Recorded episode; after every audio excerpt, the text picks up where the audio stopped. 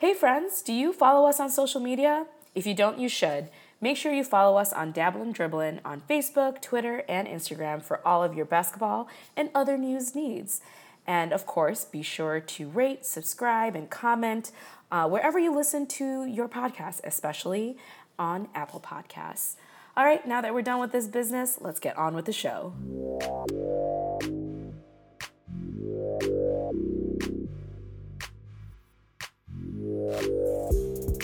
What up, folks? Welcome to another episode of Dabbling and Dribbling with Alex and Bry. Hey. Um, again, Alex, you know I have headphones on, right? Yeah. okay. Is there a problem with me leaning deeply toward the mic? Deeply? Um, yeah, a little bit for my ears. Anywho. um, so welcome to another episode. It's week five of the NBA. I believe so. And before we get into all the NBA nonsense, because there's quite a bit of nonsense to talk about, Yes, there is. let's talk about what's going on in the world. Yeah. What's going on with you? How's life? Life is good. Good. I just told you about something off mic, and Uh-huh. I think I should plug it to our audience Mm. as well. If you are a podcast fan of us or anyone else, Mm. Yes. I would highly recommend. Though this episode is not sponsored by uh, The Dollop, which is an American history podcast, and just search D O L L O P. They celebrated their most recent 300th episode, 300. and they made Hope it a there. two-parter. Ooh, a yeah, oh, two-parter. yeah, yeah, yeah. It's a two-parter, 300A and 300B. Mm-hmm. So it's a total of three hours, Ooh, and they normally cover an American historical figure. and I'm assuming he's dead. is dead. They're usually deceased. They kicked Mm-hmm. the bucket, Mhm. and this time they did their first person who was alive. Yes, they did. And I was pissed to find that it was the current sitting president. It was 45. Why would we even entertain this sort of debauchery? So the premise of the podcast is one guy reads the story Mm-hmm. of the historical facts, and the other guy is hearing it for the first time, and they're both comedians. And if you That's just always fun. if you just listen to the life of 45 before he became president for Hmm. three hours, even if only 10% of the facts are true, It's still pretty bad. oh my God. Still, still terrible. the, the racism, you knew it was there, but not like that. And the sexism, the cheating, the affairs, the constant systematic screwing people out of money, be Hmm. they immigrants or. I was just, for three hours, my jaw was on the floor. I have to go see the doctor tomorrow because of the jaw problem I have. Oh, from now just agape all the time. So that's how I, I found that very entertaining, and so I'm just passing the tidbit along to you. Yeah. because it could be an, an entertaining uh, three hours that you won't be sorry you you learned more about our current leader. yeah, But otherwise, I am just perfectly dandy. that's awesome. How are you? I'm good. I'm feeling a little bit better. I have an ear infection, so like Wait, that's wait, wait, wait, wait. What? Yeah.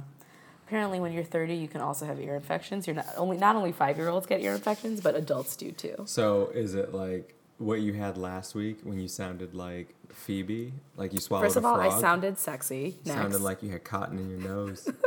and then you um, gradu- that gradually moved toward your ear canal. well, my ear my ear situation was happening for a while too, but now it's just the ear. A little trickle in my throat, but Okay. you know we're making it work. Some It's- chamomile. You know, we you got to do what you got to do. A little lemon spritz. Yeah, I can't do much, but life is good. A little busy, but you know who isn't busy and who isn't True story. like doing stuff. So, anyway, let's get into the nonsense of this world. What's been going on? Well, I thought this week I Mm-hmm. heard this story right after we finished our last podcast, Mm-hmm. and uh, it takes us to the other side of the world, Other side of the world, okay? and um, Other side of the Atlantic or Pacific, the depending on which way you want to go. well, no, you have to go one way because the Earth is flat. I mean, we learned this from Kyrie I can't. and several I re- other literally, people. literally literally can't. Apparently, the Earth is flat, so you really need to be careful which way you go. You're dumb. the other, s- the B side of the record is not it as doesn't exist. so anyway, there is a um, a flight that Mm-hmm. was leaving from I believe Kuala Lumpur, Okay. headed to Bali, Okay. or it was it was a flight headed toward Bali, Mm-hmm. um, and Doha to Bali on Sunday. Yeah, and it was on Qatar Airways. Yes, I flew on Qatar. Flown on Qatar. There was a couple of Iranian, uh, an Iranian husband Mm-hmm. and his Iranian wife, and on the flight to Bali, Was he? Did he fall asleep? He did. Did you hear about this? I did hear about this. Continue. Continue. I know exactly what this. I know what's going to happen. Oh my god. Falls asleep. Next to his wife. I'm assuming he took the the The the window. He probably took the window and she took the aisle. Who knows? And then she's like, "Hmm, he's sleeping. What should I do?" Go through his phone. Right. So she, it's an iPhone seven.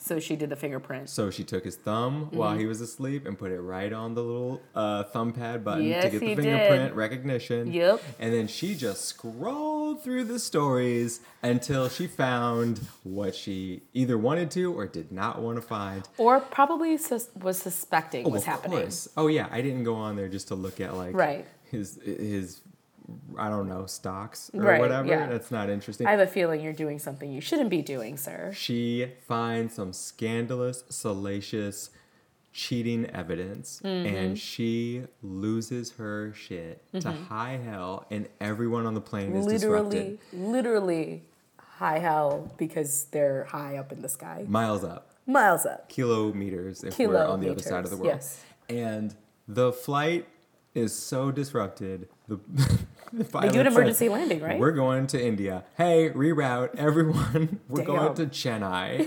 So they land That is very different from Bali. Eastern India. All these. Imagine being on a plane where you're just sleeping, ready to go to Bali. Right. Mm-hmm. Everything's fine.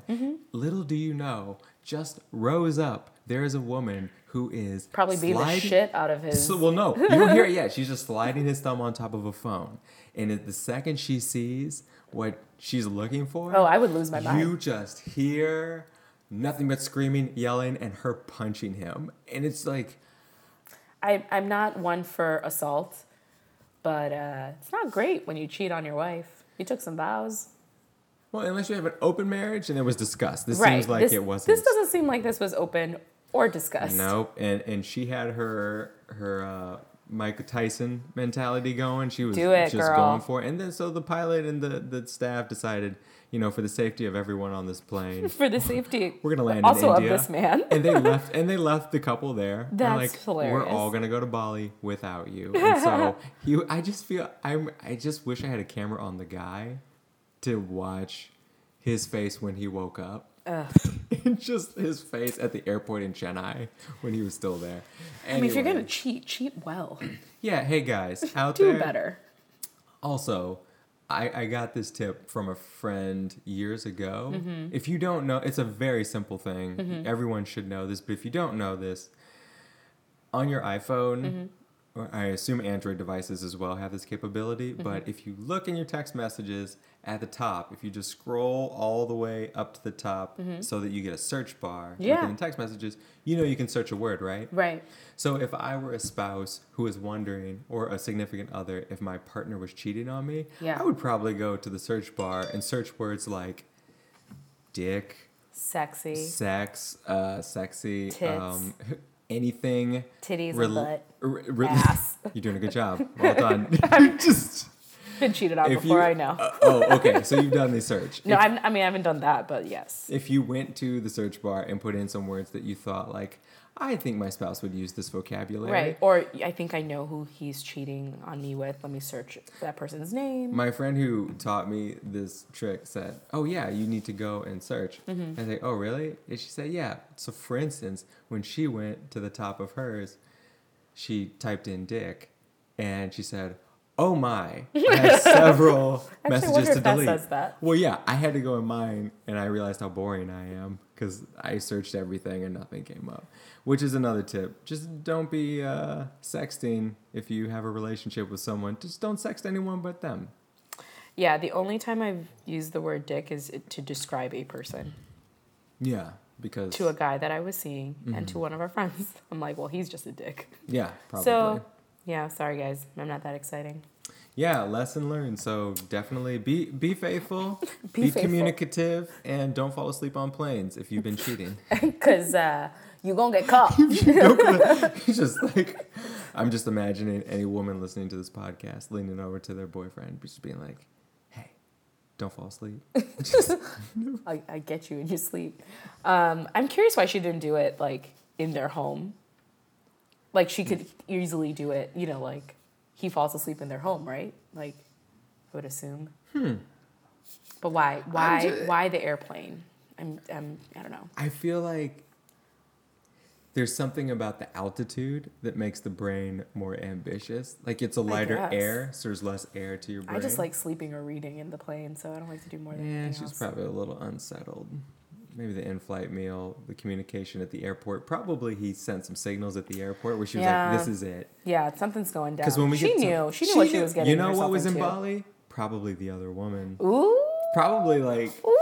we're gonna check into the bungalow, but I'll be right back in like twelve hours, baby. I gotta go to the other bungalow. I have. I have to do work. Anyway, So that's Man, news on guys the are other side of the world. Yeah, foul. do better. Uh, yes, do better. Um, so speaking of just guys are gross sometimes, um, Drake, That was an isolated situation. I just want it to be known. right? But we have you- how many times have we talked about guys being disgusting Before on you drag cast? us for filth, I want it to be known. I just wanted, you know, there's an article example. that I just saw a title of like how to be a man in dealing with your shittiness. Like essentially, it was like, Can you send that to me? yeah, I'll send it to you. If I have to find it. I'll it. share it with friends. Yeah, but just- not for me. Yeah, it's not for you. No, You're not shitty. We'll see. Um, I'll skim it. you can skim it. Um, so someone who's opposite of being, you know, insensitive Mm-hmm. is uh, someone by the name of Drake or Aubrey. I believe Oh, that's right, his, his real name. Aubrey. I believe his name is Aubrey. That's that's So Drake recently, um, no, he's flipping hot. Like this made like he was always very attract. Like he was always like an attractive person to me. Mm-hmm. After this incident, he has become like very hot to me. He's like the Human Torch, just on fire. I mean, not like that hot, but like he he's definitely up there in my top five, Okay. which is it's hard to get to. I mean, I usually have a top three, and that's about it. But uh, I feel like we should. We We, should- have a top five. we all have, yeah, Okay. we all have top fives. We'll- But we'll get there. We'll get there. So Drake recently stopped a concert to call out a man in a crowd who kept groping women. It was his concert. It Drake's was- concert. Drake he was wasn't a- at like Lady Gaga. No, he was at a concert, like at a club. Clearly, was like a a smaller venue. Mm-hmm. Um, and if you see, like he's like like say this was a stage, like this table was a Mm-hmm, stage. There's just people kind of like where you're standing, just like people around him. Yeah. So he's tiny desk concert. Yeah, it's kind- NPR yeah. Studios. Yeah, well, it wasn't NPR. It was definitely a, li- a bit more lit. So he's singing, doing his, you know, Drake dancing, Rico Suave. Love Drake dancing. Yeah, Drake it's- dancing's the best. It's uh, it's weird. It's like corny, but so cute. He's so corny, but I It's a love it. little athletic. Yeah. Um, corny. so he's singing, he's doing his thing, and then he goes, Yo, stop that shit. And he tells someone off stage to cut the music. They cut the music, and he points straight at a man in the middle of the crowd and goes, If you don't stop touching girls, I'm gonna come out there and fuck you up. And then the crowd goes crazy. Because clearly there's a guy who is thirsty as hell in the club. We've all been there where, at least some of us women have been there. Maybe some guys too, I don't mm-hmm, know. Mm-hmm. Where you're out in the club, you're dancing with your friends, you're dancing with your girls, and there's always this one guy that gets a little too close, Yeah, sure. starts thinking that you want more and touches you, and you back off and things like that. Mm-hmm. And hopefully you have good friends like Alex who will come sweep, That's our job. sweep and be like, yo, Yo, if off. you don't stop groping, I'm gonna fuck you up. Right. You, Yeah. yeah. you've definitely said that I- before. yeah. So anyway, the, the crowd goes crazy, and uh, so apparently Drake, Drake continued a tirade. There's a video of him doing this, oh wow.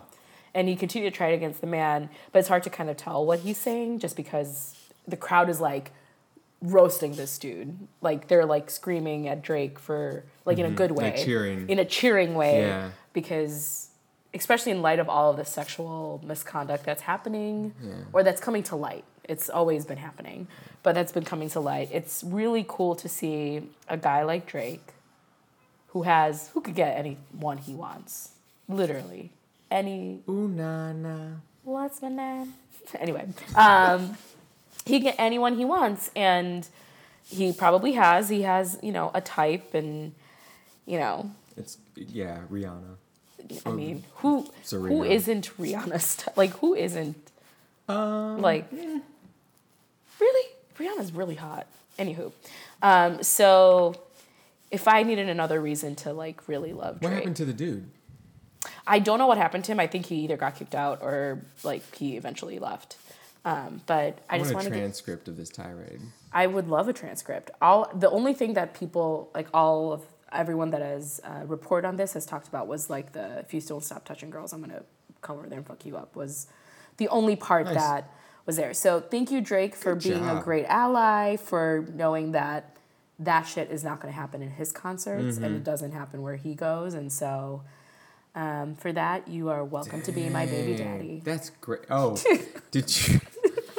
Drake. Um, You did not. You were surprised that I said that. well, no, I'm not surprised, but at the same time, it's just like, and I think it's so funny that we talk about sexual harassment, and then it's like, hey, but you could totally like get this, and it's like, Right, I'm inviting like- you. I- It's not harassment if I'm like yes. If he I wanted know. it and I I was know. there and I wanted it, that's not harassment. That kidding? is just next time Drake is around you, I'm gonna be like, you're too close. Bri, you're like, Bri, put your hands in your pockets. Bri, Bri, take please have two drinks in your hand. You cannot Bri, stop have mouth one hand. breathing. You're drooling. There's saliva all over the floor. You only I don't I don't think I've ever I mean I've practiced flirted in front of you, but I've never actually flirted in front of Um, you. a couple years ago, we tried.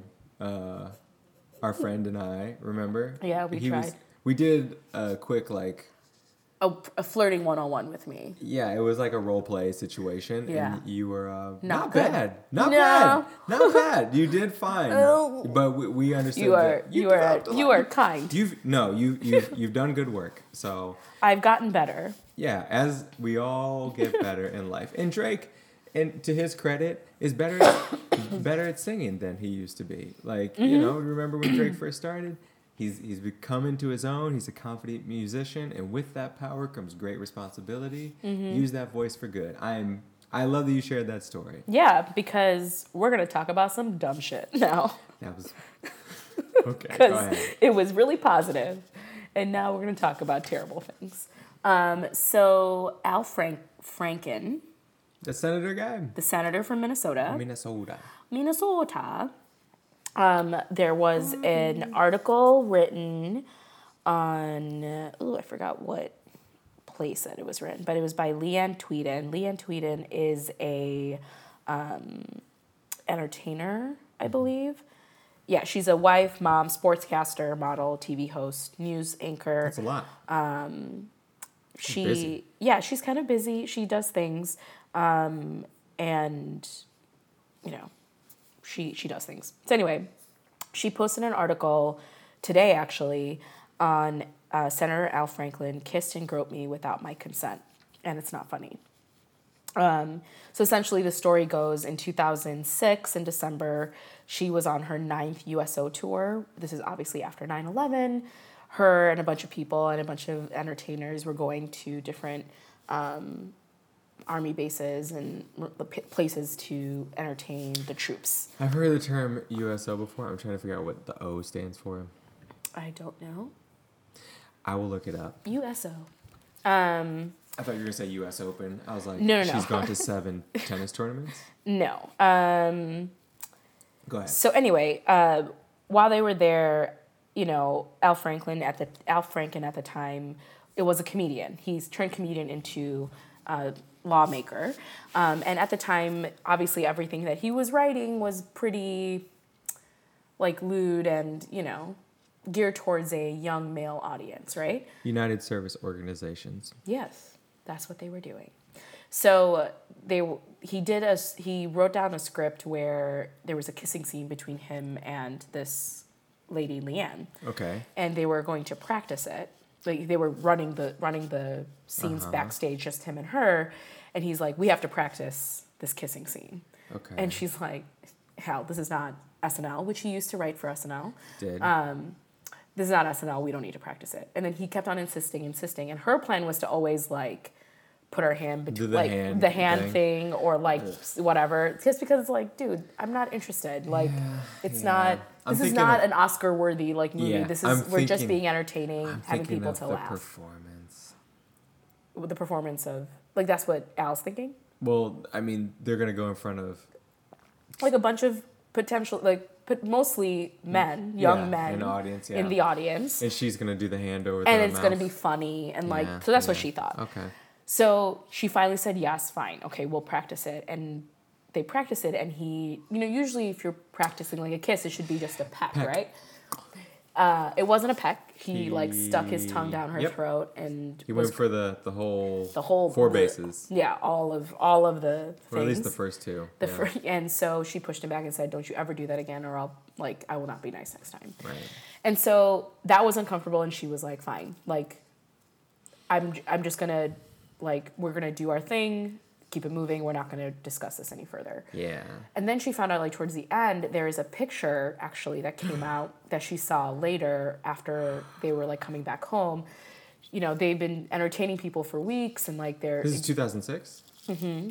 and this is a picture that was like on a CD-ROM from one of the photographers. She's that was, married to at this point. Do we know? I do not know. Oh, okay. I never don't mind. know. All right. Um, and so um, she is like in her vest and all these different things in this big plane, and she just passes out because she's like she's exhausted, so she passed out. And there's a picture of Al Franken groping her like in her boobs, like on her boobs. Oh my god, you're turning the laptop to show. Oh, M.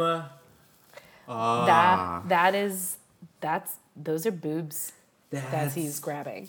So anyway, and she of course, uh, yeah, that is definitely not photoshopped, and she's clearly asleep. She's clearly unconscious and did not consent for anybody touching. It's also not a flattering picture of her. no. it's It's, just totally not not. and she's an pissed. incredibly attractive woman. Yeah. Um, uh, and so anyway, the so this came out 12 hours ago and Al Franken has since posted an apology.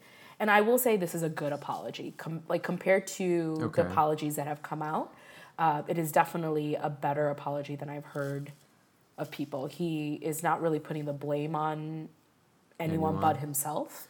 Um, and I'm not used to that anymore. which is just kind of mind-boggling. Um, it's a pretty long statement, um, and he the first thing he goes is the first thing I want to do is up is to, is to apologize to Leanne, the person that he did this to, to everyone else who was part of the tour, to everyone who has worked with me, to everyone I represent, and to everyone who counts on me to be an ally and supporter and champion of women. Um, and he goes, um, and he just says, I'm sorry. That's like the first thing he says. Then he goes on to say, I respect women, I don't respect men who don't. And the fact that my own actions have given people a good reason to doubt that makes me feel ashamed. Um, so he just kind of goes on. Um, coming from a world of comedy, I've told, I've told and written a lot of jokes that I once thought were funny, but later came to realize were just plain offensive. But the intention behind my actions aren't the point at all. It's the impact these jokes and, and on others that matter. And I'm sorry it's taken me so long to come to terms with that. Um, and and and he goes on to say, as with all credible, and he says more things. I'm not reading everything. As with all credible al- allegations of sexual harassment and assault, I believe the ethics committee should review this matter. He's talking to the ethics committee of Congress. of yeah, I think the Senate to Yeah. um, review it. And regardless of party harassment and assault are completely unacceptable in the workplace and anywhere else. Um, this is unacceptable behavior, and I'm extremely disappointed. Um, like, I mean, so th- anyway, so he goes on to straight up apologize Yeah. and say that regardless, like, I don't remember doing that, but it's clear that I did that, and I'm sorry. He's not claiming to be drunk. He's just saying, No, he's- I it's a long time ago. Yeah, it was in 2006, Yeah. over 10 years ago. Right. I don't remember, but like, um, but yeah, she's like, I took the picture and it doesn't matter. Anyway, so he's basically saying the truth is, uh, in light of all this, like, we just need to believe people when they say that this has happened to them, and I'm sorry. So as far as the apology is concerned, it's definitely, it's not the best apology, but it's definitely better than the other stuff that have come out. And I'm glad he's like, and I think the ethics, peop like the ethics board needs to review Good this. for That's So, really responsible. really responsible. What? I'm glad that he's taking ownership of like I've effed up. This I've clearly changed, but I've also like I I should I am sorry. Um, So I don't. I mean, I, I feel weird about it because I have s- such great respect for him as like Yeah. a, as a as a policy man as a as a person. He I think he started working in politics in like two thousand nine, I think, or two So pretty recently. Um, and he's one of those people that's just really matter of fact and Pretty logical. very in the, logical. in the face of a lot of irrational people. Right. And so, and his apology is incredibly, it seems really sincere, but it doesn't change the fact that he did those things. Yeah, right. sure. And so, um, it's just another, like, I feel like every day I'm like, who's the next person that's going to come out and fall from grace for me? You know, like, because we're all capable, like, we talked about it last week, we're all capable of doing these things. You're capable of groping people. I'm capable Think of about it. groping people. Drake. If think about Drake. you, Oh. you are capable of, and then if Except um, Drake. Drake is not capable. He's perfect. Yeah, he would not. But um, the but think about the idea of so that was eleven years ago. Mm-hmm. What if you th- we think oh I'm in good standing or whatever I Mm-hmm. haven't done anything like this. If someone dug up a picture of me eleven years ago of all the many pictures that exist in Mm-hmm. Right. the ether of me and showed a picture of me doing something like that, Yeah. I might, if someone said that I did something like that without a photo, I might Right. say I never did that. But then someone shows me a photo, I did that. Right. Question mark exclamation point. Right.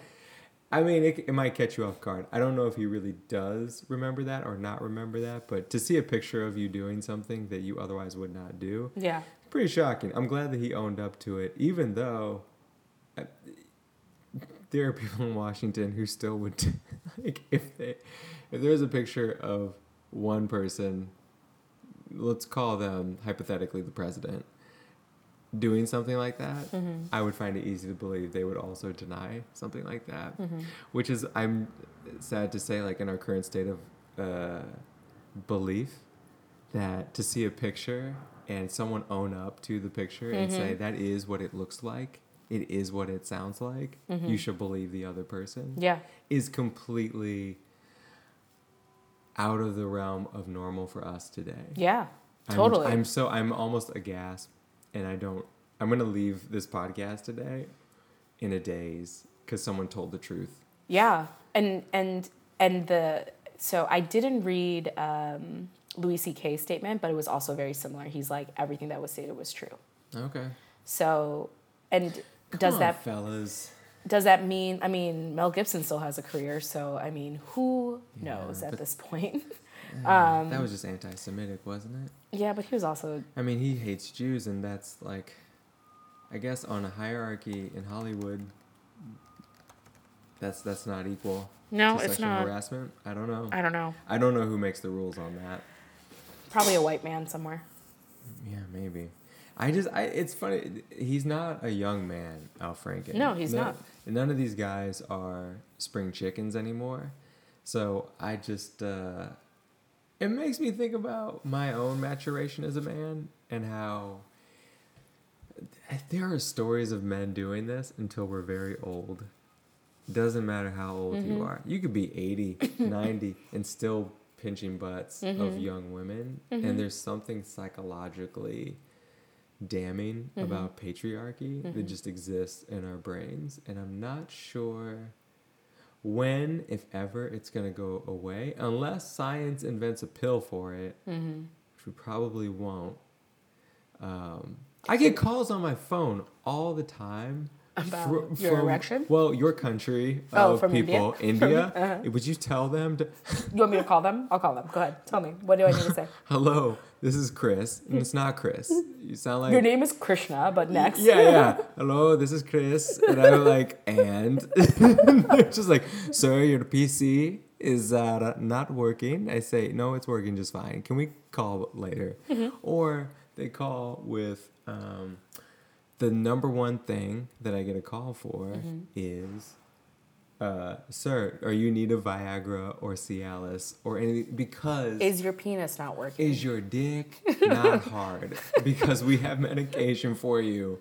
And it's amazing how I think I probably get like one call a month from someone in India who wants to sell me penis medication, and it's like this kind of the again. market is ripe because from Yep. the age of what I don't know, 45, Mm-hmm. something somewhere in your forties to death, guys are looking for a way to keep it up. Yep. I mean, gosh.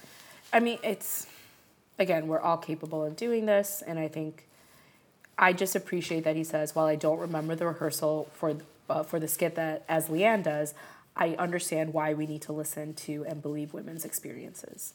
Yeah, no, that, I'm glad that Um, he took ownership. and so, I mean, it's again, none of this is perfect, but it's also important for us to when someone says this happened to someone, like you just need to believe it.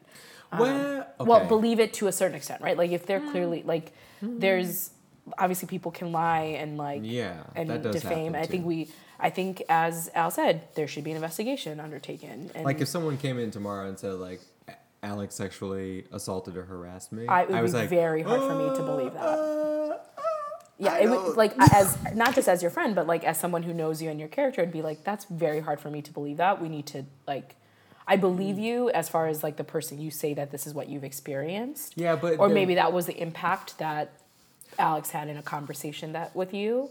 But then that also gives thought to someone like Phylicia Rashad, who just didn't believe what was said about Bill Cosby, because Right. based on her relationship Right. with him, it just didn't seem plausible. Right. But whatever happens in dark comes to light, y'all. I mean, do you think this will hurt his chances of a presidential run? I don't think he should ever run for president. Some people have suggested it. Yeah, I don't think so. I think he Why should not? stay in his lane. You think Senate is where he belongs? I think he belongs in the Senate. I think he can make more more happen in the Senate than he can in the White House. And Minnesotans love him, and they and people They like do, but and they're How and much their response does. Minnesota have? Boy, I don't know. Not, no one cares. uh, no offense to Minnesota, but I mean, it's not one of those like, Minnesota's a landmark. state. It's not one of the swing states that they worry about. Yeah, And he, uh, but t- to answer the question I put to you, I don't think this hurts him at all because, He- at least he was honest about it. yeah, and scandal doesn't matter anymore. So Because clearly we have a president who Yeah. has. you you can have all the skeletons you want. You can have a Halloween like like Blackface. s- you can you can have blackface. You can have skeletons straight out the grave. You can have a whole graveyard of skeletons. you can in straight your up kill people. Yeah, you could have like all the You can all still like, be president of the United States. all the missing people scandals that have never been solved, all the cold cases like in your it's all closet, it's all you. You're just like all the deaths, the Lindbergh baby, everybody was me, and so it's like, oh, this is this is the world we live in. you're like, I'd like to run for president. All right, seems like he's honest. seems seems like he's he's the one.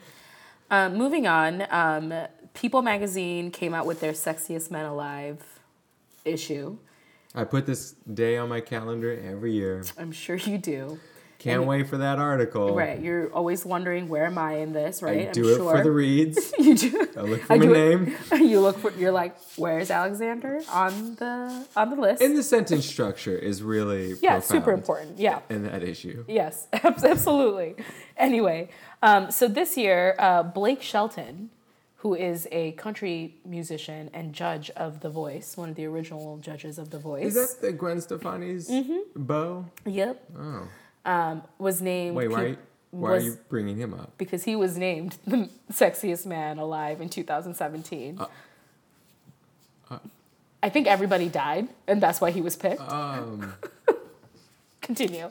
I You're very confused. well, Your face is very perplexed. I think I know who you're talking about. Do you want to search who he is? Yeah, let me look real quick because maybe I'm wrong.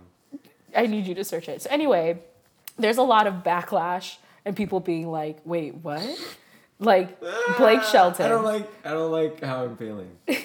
Wait, use your words. Say more. Because he's not a bad. No, he's not ugly. Guy, and but to say that to critique this choice As feels the like I'm sexiest man alive. feels like I'm calling him ugly. I want it to be clear. No, he's not ugly. I am not. I do No not one is think saying that Blake he's is ugly. unattractive.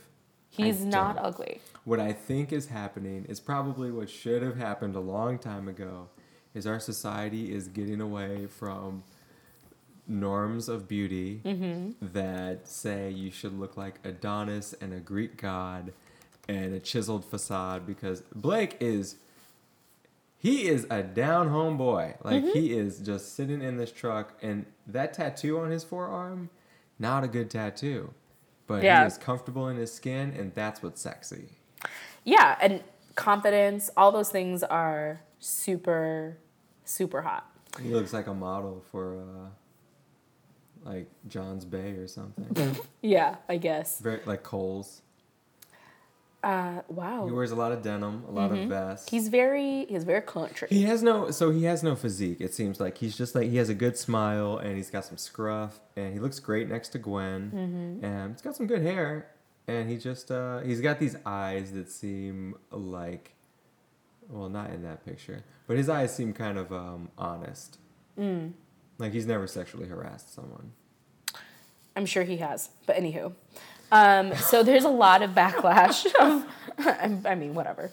Uh, there's a lot of backlash because people are like, "Wait, what?" He again. Everyone's like, "He's not not attractive. He's definitely No. not an Yeah, ug- yeah, like yeah. an ugly person. Yeah.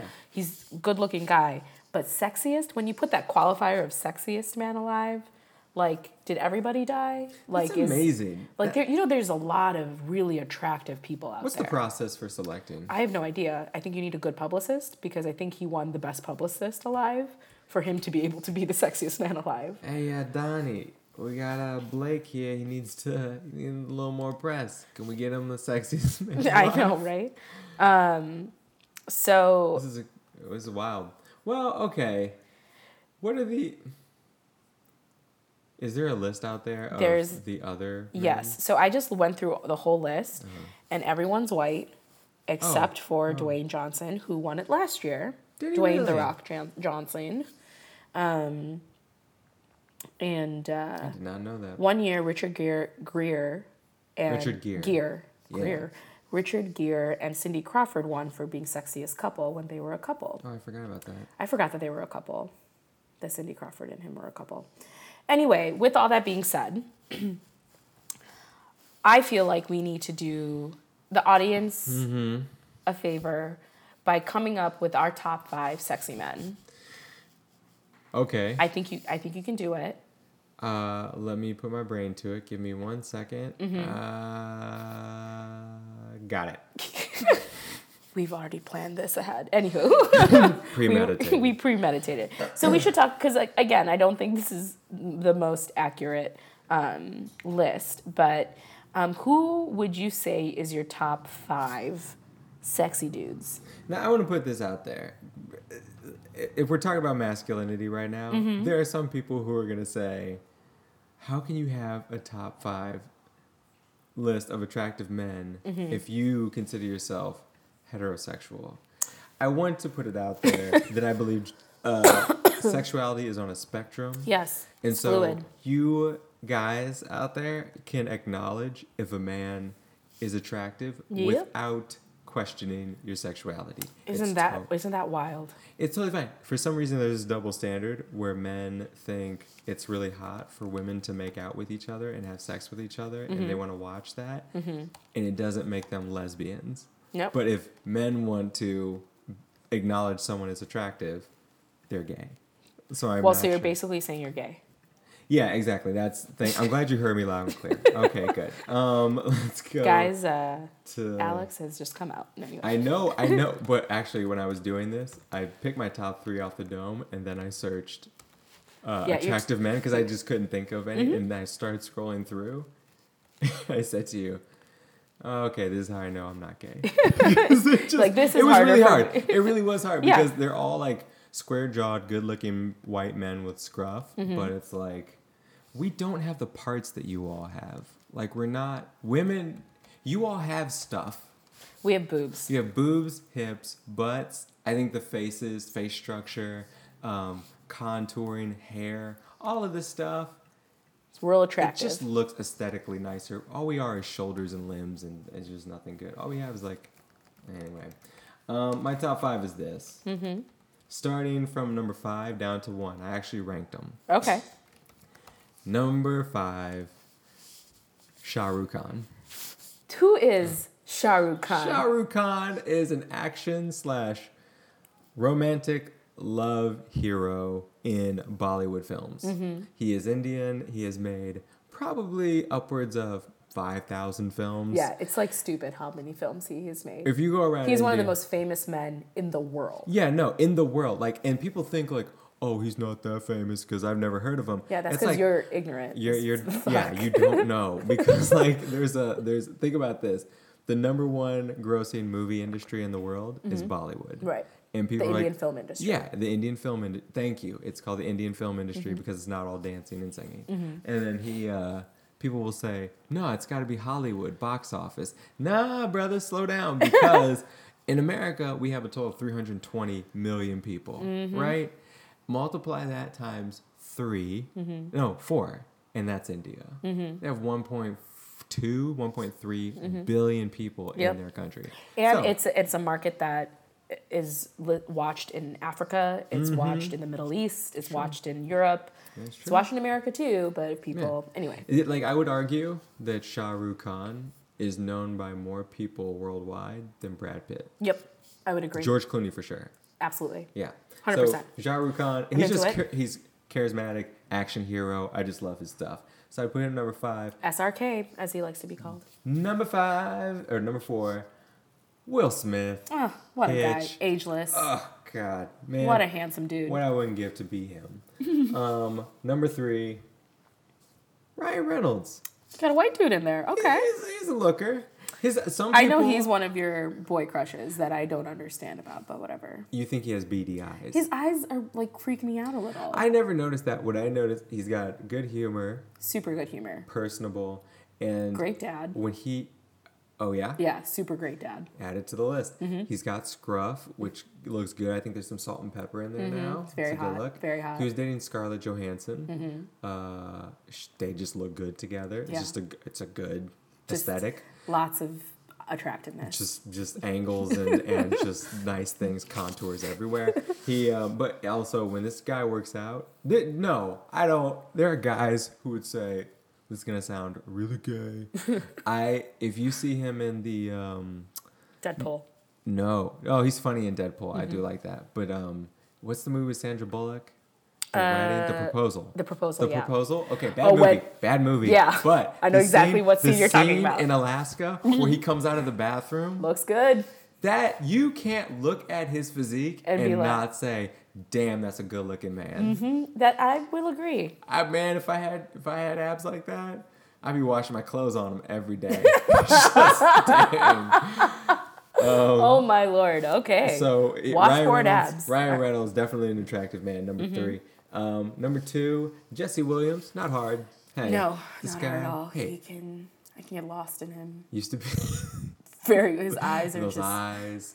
And Eh, his smile and his wokeness. Has Okay, lo- I'm he has- gonna- yeah, you said you took the words right out of my mouth. I think he's just an attractive guy. Mm-hmm. And then number one, I didn't know he was number one last year on the Mm-hmm. charts, but like for good reason.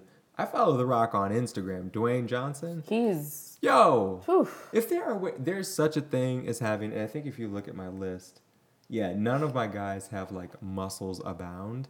He's the one that. I does. think I think it's gross when guys have a ton of muscle. I agree. And same thing for women. I just Mm-hmm. think there's a point where you need to like Point of no return. yeah, it just doesn't look good. Yeah. Um, but The Rock is the one guy who is like massive, and for some looks reason so it looks fine proportionally on him. It's for some reason it works, and he's got that tattoo on the on the the the, tribal the tattoo. tribal like what is he's Samoan. Yeah, I think so. And he's got that like because it kind of applies to his heritage. Like Mm-hmm. on him, it's not tacky. And but he got a new tattoo I saw on Instagram, which uh, Mm. I love a tatted up dude. Well, this. Do you remember he had the bull on the right arm mm-hmm. from like his um? Well, no, I think he got it in Miami, but I don't know why he, he got it. He got that covered up with a new one that's Mm. sizable. I don't like it. Ooh. It's it's just rendered in a way that makes it seem a little um, heavy metal. I'm not Mm, okay. not into it, but overall, I'd say The Rock's personality, his presence, his positivity, his energy, and his willingness to just go out and help people. He's always meeting with kids, people who are less fortunate. He's smiling all the time. Oh, it's graph. It's like very dark. It's a very graphic, dark. It is a bull's head skull. Mm-hmm. Yeah, that's skull. exactly what it is. It's a, a very well rendered, artistically It's must have taken hours. craftsmanship to do. is great. Yeah. Um, but I just don't think it because it's like, dude, you like your muscles are amazing. Yeah. You just covered up like some prime real estate. Yeah. So anyway, but he's that's my top five. I feel good about my top five. I think that's good. Um, so I know for sure what who my top three are. Like that's it hasn't changed. Um, so I think there's a lot of really great people. I realized that my top five currently Mm-hmm. are all men of color. So yeah, call me racist if you need. You me. are racist. You know, I'm racist to white people. Anywho. so That's number five. That is that is a hundred percent a joke. if, if you're not clear. if we're not clear. Um, so my number five is John Cho. John Cho Do is tell.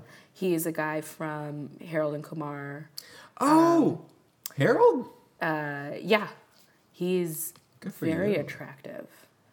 Okay. He's you should see some pictures of him. It's I'll go look it up right now. yeah, it's uh, it's nice. He's easy on the eyes. now. No, he's a, he's a looker. He's a looker. Um, my number four. Um, oh, he's got a goatee. uh, tr- I love a scruff on a man. I did. I never saw him with facial hair. God. So my number four is tied with uh, two Desi South Asian men, uh, Riz Ahmed and Hasan Minhaj, uh, just because they're just really attractive and I can't just pick one. I would also put Dev Patel in there too and Shah Rukh Khan. Basically all of them, all those Desi folks can be number four in my in my book because they're super attractive. Oh yeah, I just pulled up Riz Ahmed. Yeah, he's he's a little like scrawnier than I like, but he's so cute and I, he's a great MC. Riz MC is he's a great rapper. Um, His ears are uh, quite sharp. yes, and every time he talks, because he has he has a British accent, so and every time he talks, it's just quite. You can be the dumbest person on earth. But if you have an accent though, like a really nice British or Australian ah, That accent, sucks. it's like it's not, it's not fair. it's very hard for my ovaries to not react. Oh, you didn't know? Oh yeah, the the planet Earth is flat. I hate you. Why do you have to keep on saying that the Earth is flat? two plus two plus three Is what? clearly six. Is it really? Did you not know? I didn't know. It's like what? And you're like, oh, you're so dumb, but so cute. Golly. Anywho, so that's Riz Ahmed, I would say, is like Riz Ahmed, Hasan, you know, is on there. Number three, these are the three that I know for sure. Um, Michael B. Jordan. Oh yeah, sure. There's a lot going on there. There, it's just, it's just really For nice, some reason, nice I can't. look at. I cannot watch a movie with him. I'm not interested. Nothing pulls me in. what? The Rocky movie, what's it called? The the remake. Yeah, I didn't. Wa- I didn't really like that movie. Yeah, I was like, oh. But did you watch um, Fruitvale Station? Yeah. I've watched the first part of it and the first 20 minutes, and I know he's in that. Mm-hmm. Right. And um, I watch his character, and like, I stopped watching it, and I have no desire to go back and watch it. I know I need to. I'll do it over Thanksgiving, maybe. Maybe Mm-hmm. Yeah. I'll make that a goal. But like, there's something about him that I just don't. I just he don't has care. i think he's gotten better as an actor over the years because i've seen him like grow as an actor but i'm so excited for this and we've talked about it already the, Oh, yeah. the Black black, Panther? panther, I'll see And him he in that. That'll- he's gonna yeah. and he's playing a bad person I'm excited. you know me i like a, i like a good good uh, scuffle and a bad boy Man, we're gonna need to. We need to take care You're of me be sweating through that movie. i should not watch it with anybody i should go by myself. you really should. i'll be like hey alex want to go see black panther no, i don't want to be sexually harassed by you I'll sit in the back. You sit in the front. um, Uh, my number two, um, almost always number two or number one, is my man, my boo, Jesse Williams. Your, same as your number two. Good guy. Good looking, woke as hell, and just every time he smiles, it makes my heart swoon. Like I watch Grey's Anatomy half the time just to see him. His voice is very smooth. It's really, it's really nice to listen to. Yeah. It's very, it's a really good, nice timbre in his Yeah. voice. Why are you laughing? I would just imagine Jesse saying really offensive stuff in his voice. It's like wow, that's so awesome. It's like hey, hey, Bri, yes. um, yo, uh, women's voting is a joke. Suffrage should have never happened. Right. You you should have no rights. Reproductive rights? What the fuck's that? You're just like, Jesse, say more. And my number one, I think he's an unrealistic number one because I think he's just like stupid attractive. And I think if I ever met him in real life, I would pass out. Like, I, I just know I would just pass out and be like, I- don't know what to do with myself. um, is Idris Elba. Oh, you know what? You know what? Yeah, no, scrap my whole list. He goes, he gets God in there. damn. I'm taking because I would take Jesse Williams out of my list Just and move Idris. Elba. Yeah, and so not only is he just this just beautiful I know what you're gonna say. Go ahead. with the melanin and the The muscles, melanin, all the melanin. all the melanin and the scruff and the whatever, but then you put in that accent Yeah, I knew it. and you're like, what? when you see him in films, you're like, he always played American roles Right. that I knew. And then they did an interview with him. I was like, okay, let me. I don't know where Idris is from, Right. But let me see this interview. And then He he's starts like, speaking and you're like, what? when I went to the academy for that's Australian. Yeah. When I was Whatever the you know, English when accent. I went to the academy, I learned all the trade, the mm-hmm. acting, the skill, and it's very hard on the body and the mind. And you're, Right. you're just like, this is an interview. Why is he acting? and you're like, why? Also, why is my body feeling things? Right. like, Well- I'm feeling tinglings in my was- loin. That was the hardest part. Is like he's a black man of mm-hmm. all the physique you just described. He he fits the prototypical athlete body. Right. And, you think like American athlete, right? you don't you don't think brawn. Br- yeah. And and then you and then you couple it with that British accent, and you're thinking, Oof. wait, he's like the fact that he's not been on this list since it's been started in 1995 Hmm. That's racist. it That's is racist. it is uh, everyone has been white except for for uh, Dwayne the Rock Johnson. You know what? Also, you know what? Also, What? Wait, is this list comprised of people who are only un- from the U.S.? No, I think they've, they've had Pierce, Pierce Brosnan. Okay, And, because then I would argue that you should definitely have on either Neymar or Cristiano Oh, Ronaldo. yeah. Cristiano They're really hot. Actually, Yeah. Cristiano Ronaldo can also be on my list. Too. Yeah, he's this, hot.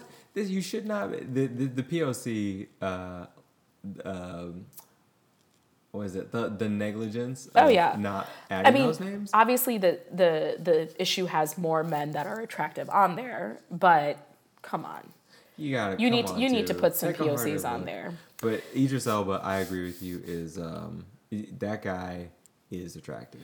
It's again, Idris. If you ever hear this podcast, know that I am. I really like you. like it's a lot. You, you, you, the way, your eyes were just like so full of hope. like, I really, really like you. I think I- there was this uh, thing where like you give money and you can have like a, a Yeah, date yeah, night I with, with. Yeah, Idris, yeah. and I sent it to you. I'm just like, I sent it to Alex and I said, Alex, all of my money is going to this. Did I I, I mean, I sent quite a bit of money, not a lot of money. I gave, I did like 50 say? bucks. I, I don't remember what you said. I think I also said like, oh, I'm gonna enter too. and I'm like, if you win and I don't, I'm gonna lose my banana. I'm just sitting there with Idris Elba, just like with my hands on my lap, just leaning forward, just like staring at him, like, how, how are you? How, how do I be you? you just said, "How do I be you?" Okay, He's- that's so well, funny. you know, and people got upset when it was announced that he would be the new Bond. Mhm. I was like, "Yes." Yeah, no, because people are upset. Like, wait, how are you gonna have a black Bond? And I just want to say to people, hey, calm, calm down. He's British, he could do whatever he wants. real British. Right. This guy's gonna be a good. Is more British than But Uh, I do anyway. agree with people though. If you are gonna have a new Bond, what does Bond do? He walks through these spaces and deals with villains, and he's Mm-hmm. through casinos and stuff, mostly in Europe. right. mean, a black bond would be hard. a like almost six foot five black guy walking through Europe is Sorry. hard to keep stealth. Just 007 him in a tux. Oh God. 007, where are you? We need to stop talking about Idris because this is getting Yeah, getting warm. I thought the temperature was you know fine, but you're sweating bullets over here. He's uh, but yeah. So, congrats to Blake, but to like you're killing it, buddy. but- 2017 but our year. but our dudes I think are way hotter than you. Not saying that you're not attractive, but whatever.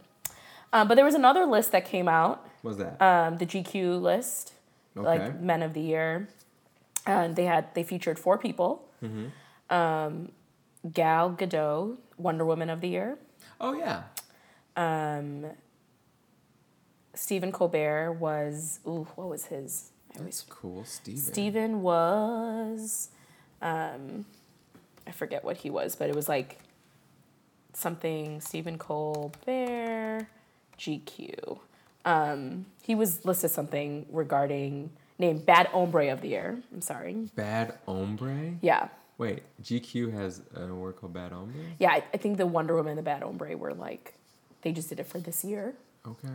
Uh, because of just I'll how, back off. um, yeah, I don't know. I think the Bad, yeah, I'm, I'm not sure why it was called Bad Hombre of the Year, but um, I agree with it. And then I mean, he's, he's very, he doesn't give a F at all. he legit does not give a and flip. he lits like I, I was on in um, I was in his uh, studio audience when Mm-hmm. the elections happened, and I was like, man, just just because of how depressing that day was and that night was, I wouldn't have wanted to be anywhere else but with him because he was he was so he was great.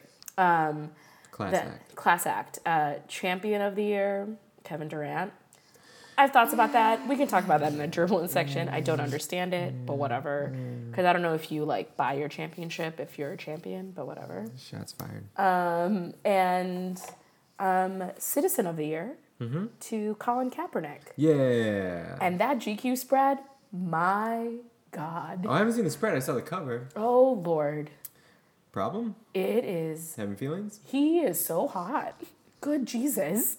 You want to re- redo your list? No, I, my list is fine. Um, but like his Jesus Christ, his body is conditioned. Um. Okay. Well. Oh, I saw this picture of him running with the kids. yeah, I mean, there's that, which is like great. But then there's just there's like black and white pictures of him without a shirt, tatted up, just Yeah. very very attractive. I forgot so he had all those tattoos. right, and so for me, especially since you know we haven't done our our cap alert yet, we uh, he still doesn't have a job. So the fact that he still doesn't have a job, this Uh, just in.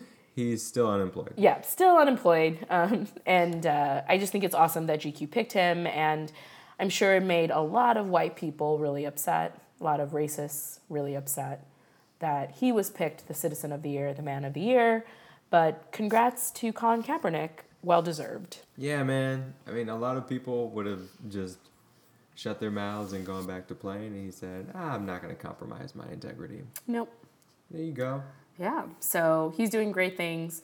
But the whole Kevin Durant being cit- um, champion of the year, I just, we did a poll in our Instagram poll. Yeah. And most people, some people were like, yeah, a champion is a champ. You know, he deserves it.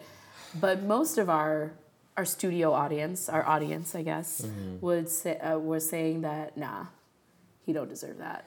He's not a real champion. I just. What are your thoughts? I just see how happy he is on the outside, and I hope it matches the inside, but I don't think it's deserved.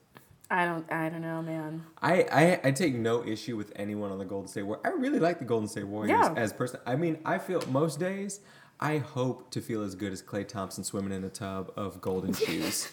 All right, I Have, hope to trying to have a personality. feel that good.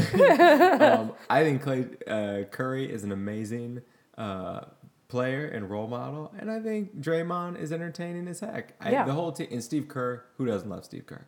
When I think about Kevin, uh, I just I wish he hadn't sold out. I wish so too. I mean, to say like I'm the champion of the year. Uh, so they won handily last year, Mm-hmm. right? Kyrie Irving. What if Kyrie Irving left the Cavs to go play for the Warriors this year instead of going to the Celtics? I would have been like, "What the hell is Kyrie doing?" Are you serious? Like we would have all all of us would have been like, "What the?" Yeah, you're playing the team. You're playing with the team that beat you. Yeah. And then let's say Kyrie has an amazing year this year, and he goes to the finals with the Golden State Warriors. They win every game by 50 points, and Kyrie Irving gets named the MVP. Mm-hmm. Does he deserve to get named champion of the year? No, I don't. But if Kyrie wins the championship this year, he does deserve to be champion of the year. We're going deep into our our, dab- our dribbling session. Maybe that's what we should do. Right. Why don't Why don't we keep it moving unless there's anything else to talk about? But I think I got nothing. I got. I think we're good here. So let's let's let's keep it moving on our dribbling spot. All right, folks, it is time for our dribbling section of the cast. Um, as always, well, as always as in like the past couple weeks. Let's talk about the standings. As we- is tradition. As is tradition. Let's talk about the standings. Well, right now, as every week, Mm-hmm. the Boston Celtics are in the lead in the East. They are. They are standing at 13 and 2, the only team with 13 wins and only two losses. It is incredible. Brad Stevens' team actually plays defense. yeah. That is it's a remarkable sight. They're not doing so great right now because they're playing against the, the Warriors. Mm-hmm. As we speak. As we speak. So they may be 13 and 3. Yeah, third quarter's not looking so good for them right now, but we'll see. There's still time left in the game. Mm-hmm. Totally. If there's anything that we learned from this past week is that you can score 40 plus points in a fourth quarter. It happens. Yep, it happens. Um, the, surprisingly, uh, the Detroit Pistons are still in the second place. That's I don't just, understand. I don't understand that. I like. If you had told me that, Stan Van Gundy, good job, man. I seriously. Yeah, that's impressive. The Washington Wizards in third place, and then after that, you start to see some of the characters like the Knicks, the Sixers, the Bucks. People who weren't in the playoffs last year are still in the top eight now, playoff Mm-hmm. That's great. contention. Um, the Orlando Magic slid down to number 8 Mm-hmm. but I mean, when it's the first, you know, fifth week of the season. Having an eight and seven record versus a ten and four record will put you between second and eighth. Right. So it's Yeah. any of this could still shift. But if the playoffs started today, the Cavaliers would still be out of contention for the playoffs at number nine. Yeah. And we'll talk about it later, but they Mm-hmm. finally won a game. Warriors are standing at eleven and three, leading the East only by Mm-hmm. You a small. Sorry, thanks to the West. um, by a small margin, the Houston Rockets are right behind with an eleven and four record, and um, Minnesota, San Antonio, the usual suspects Mm-hmm. coming in right after that. The New Orleans Pelicans are still above 500, 8 and 7. Hmm. So they are looking I'm just very impressed by the Twin Towers down Yeah. there. Um, and then the Memphis Grizzlies, seven and seven, nothing to worry about, but they slid out of the number one ranking.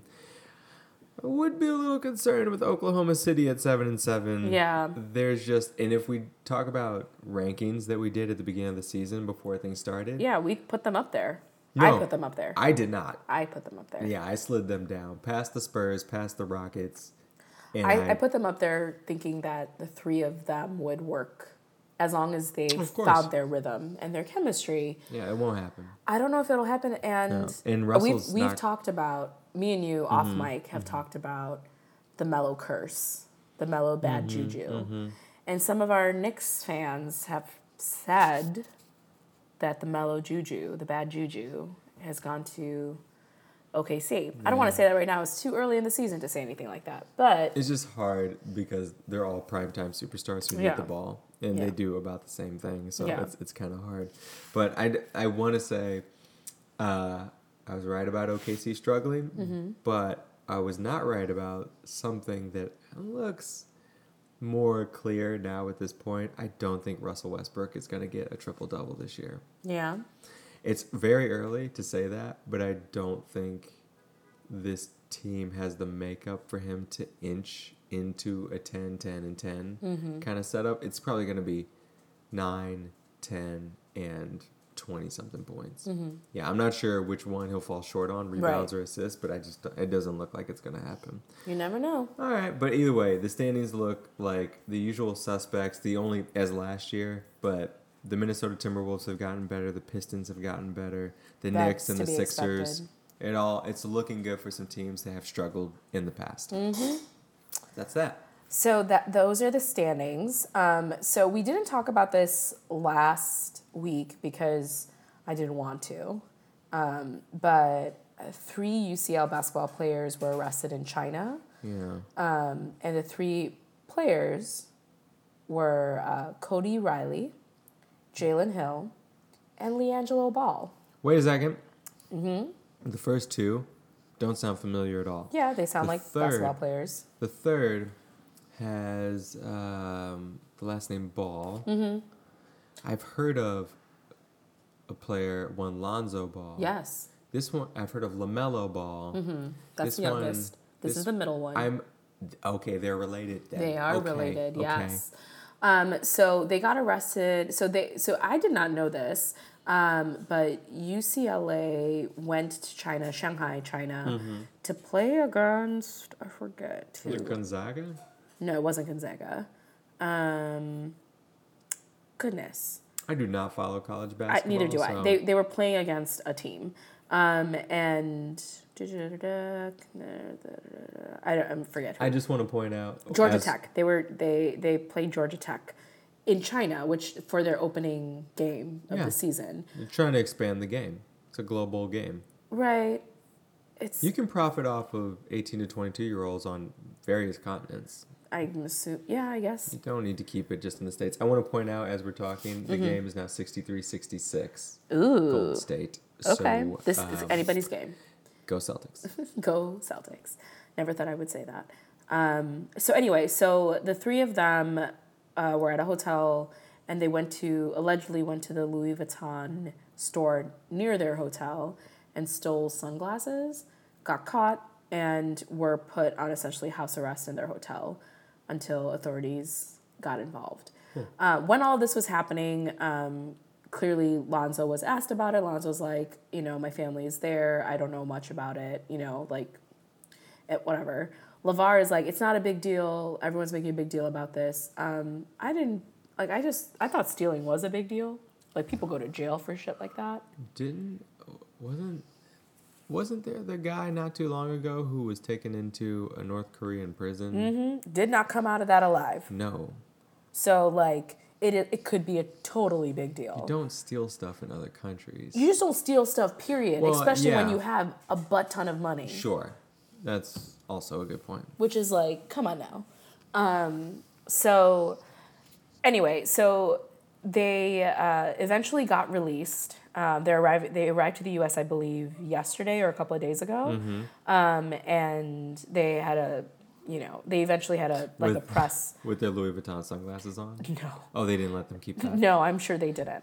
Um, so essentially, um, so I knew heard they were coming back, and I was like, oh, that's they got lucky that they were coming back because typically that's your You're in the prison of the country. for like ten years. That I think that's like Yeah, the it's minimum. pretty harsh. Um, and so, and so I didn't like think anything of it. And then 45 tweeted, "Do you think that the three UCLA, UCLA players will thank me um, for their release, essentially, because otherwise they would have been in jail for like a million years or 10 years." Um, and so eventually they did. The three of them, one of them actually said, like, we want to thank the people in Shanghai and whatever, and we want to thank the US government and President Trump for their assistance with our release. And ah. LiAngelo said that he was sorry and that he pra- he practiced bad judgment for stealing. Again, you make so much money. His family, his mom, his dad, and Lamelo were in China for the pop-up store that was there that popped up in Shanghai for Big Baller brand. Oh, is that what that means? Yes. Are Okay. Are you being serious? Was that it? Wait, the pop up? Because it popped up? Yes, because it Got pops it. up. It's like a jack in the box. Yeah. Got it. Um, and so eventually, you know, they said, We're grateful for the role of our Chinese host played and for the courtesy and professionalism of the local authorities. We also want to acknowledge UCLA's significant efforts on behalf of their student athletes. Finally, want to thank the president, the White House, and the U.S. Department for their efforts towards resolution. So, what are your thoughts on all of this? I'm imagining what the president was doing while hearing this. He was in China when all of this was going down, too, because he was doing his Asia tour. Mm-hmm. Oh, right. He's So- Mm-hmm. on the Asia tour.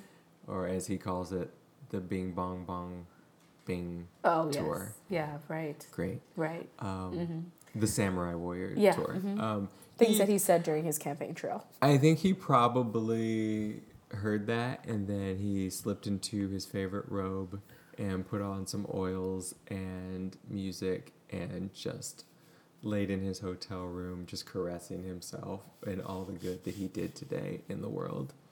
Um, I think it probably helped his ego. Yeah, I mean, when I when I uh, saw his tweet, I was like, really, you need to be thanked. Like you're doing your effing job. Are you kidding me right now? This episode was sponsored by um, the Dollop podcast. Can I tell you one thing that he Go did ahead. that illustrates what we're talking about here? This is not a normal human being we're talking about. I'm sure he's a cyborg. So anyway, when he he uh, really appreciates um, Praise? praise. oh, I don't yeah. know if we've noticed, but he, in, in however it comes, when he cheated on his first wife with his then t- she was 20 years younger than him 24 years younger than him Right. his um, mistress Uh-huh. uh, she i believe she was 18 at the time That and is so young. yeah so he cheated on his wife it was pretty well known um, but it was still under wraps and then it came out in the press because the mistress said was the headline was best sex i've ever had well when you're 18 I don't believe that. well no when you're 18 Sure. though Jesus Christ. yeah that probably is the best sex you've had you should probably probably, the only s- try more sex You should. so This is the time I'm is. asking you to be as slutty as you can And and, so- try more sex. And so the scandal comes out, starts uh, ripping through the the news waves, and it's impacting his business. And do you know what he said to people? What? In light of this scandal, Uh-huh. he's married, mind you, has Yeah. a child with his wife. He's going through the office with a copy of the newspaper saying, "You see that? You see the headline? Best sex she's ever had. That's me." New York Post. Marla. So Marla, Marla Marcos, who I believe becomes his wife. She does. Later. She's his second wife. Um, best sex I've ever had. Wow. I just don't believe that. No, he flaunted the paper through the office. Jesus Like, Christ. aren't you, you know, embarrassed, sad, or like gonna deny this? He's like, She Do you hear this? Listen to my, you listen to this. My dick is magic. I don't believe it. So the I fact everything. that he's like, do you think the players will thank me? I'm like, go ahead and jerk off to that later. Jesus. that's fine. For me, I think what I was more like, obviously, 45 being 45 is annoying. What I was more annoyed about was the nonchalant nature of LaVar being like, it's not a big deal, it's not a big deal. And I get that he's probably really stressed out because his kid is in legal trouble in a different country and there's not much he can do outside of like, you know, appeal to the US government and the Chinese government and things like that. But the minute he's like, it's not a big deal, I'm just like, motherfucker, it is a big deal. Like, are you are you actually kidding no, me? No, no, no. You don't think it's a big deal? That's like if I do think it's a big deal, but I think if you're expecting LaVar Ball to admit it's a big deal, oh no, I no mean. way. I, I of course he's not going to admit it, but like the like for me, I was just more annoyed of his just like like it's not because even like the video. So I was just like he's like everyone's just making a big deal out of nothing. It's nothing. I'm just like it is something. He's freaking stole mu- he stole merchandise from Louis Vuitton, which he clearly has money for. Oh no, it's not. It's like the second that he, sh- the second you see him sweat, that's when he loses all the franchise. Oh yeah, no, clearly I know this is all about you know He has to keep this. It's about the front. brand. and it's honestly the most. Per- I've been waiting for this moment, low key, since uh, for one of them to mess up. November twentieth. No, for LaVar Ball, the the um, the star, the shining ball of gas Right. that is LaVar Ball, and the shining golden ball of gas that is 45 to come into the same Mm-hmm. Oh, God. galaxy Milky Way together to collide and form a supernova that of bullshit. And, uh, And that it is what we finally happened. So it's what like got. what it ended up being was the perfect story of one getting a son getting arrested in China. LaVar saying it's not a big deal. Plan's still on track. We're gonna have three Lakers winning the championship together. Like you are delusional. And then the other guy in China saying, you know, let them go. I'll do this. You know, will they thank me? I did a really good thing. Mm-hmm. Yeah. Like, do you, think that the, do you think the players you me? you both deserve each other? you both Jesus Christ. Ugh. Anywho, I'm glad they're okay because it's not that's not a that's not a fun situation. To, like the- that's scary. I can imagine how I can only imagine how scared they were. I don't know how scared uh, LiAngelo was. I mean, The they were just- two players. We're probably I probably feel for them more than I feel for. Oh yeah, no, totally. And I mean, they were from what I understand, they were never like in jail. They were just in house arrest in their hotel. So That's good. So was Melania. Jesus. All right. Anywho, let's get back into the game of basketball. So we know what the standings are, and we talked about how the Cavs recently won a game, Yeah. which is really exciting against the New York Knicks, which was a really exciting game, in my opinion. Uh, you're I think objectively it was exciting. It was so fun. But before even the game happened, they had to the get to the arena. They had to get to the arena. What happened? The the Cavs took the subway, the New York MTA. The New York City- very reliable MTA. Yeah, to Madison Square Garden. So they were staying at I don't know the Hyatt, the Marriott, whatever. Somewhere downtown, I think. downtown, but it was about a mile away from the arena, Mm-hmm. from Madison Square Garden, and the bus Was gonna take like forty minutes, right? 45 something minutes like hey it's it's new york city traffic during the day Sure. i can't i mean what do you want me to do um, i'm moving this this 50 passenger bus and so i believe it was Kyle Korver who proposed you know we can just pay 275 and take the subway I think down. they can all afford it. And I think they can all yeah. afford two seventy five.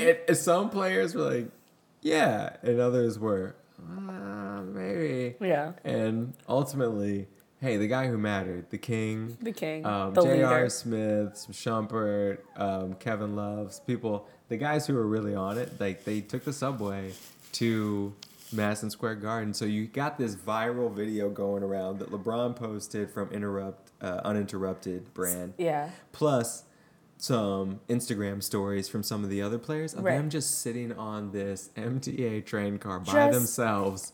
They're not There's themselves. security. Security's there too. Right, have- and then there's other people. There's New Yorkers there too. well, no, I, did, I think they cleared out the train. No, car. there were New Yorkers there. Okay, so there were New Yorkers then. Maybe I'm wrong. And No. these guys are in the car with them, with their hoodies. right? Yeah, they got their all their hoodies are up Yeah. pretty much, and then they're just right. Dwyane also Dwyane Wade was wearing like Yeah, the Dwyane the shorts. Like I'm just like Yeah. Dwyane, it is cold as f right now in New York City. Why are you wearing these shorts? well, so is my jumper. It's cold as ice. So yeah, whatever. You're it right. doesn't Oh, ooh. so we came. So they come off this train, and you just see them in the subway.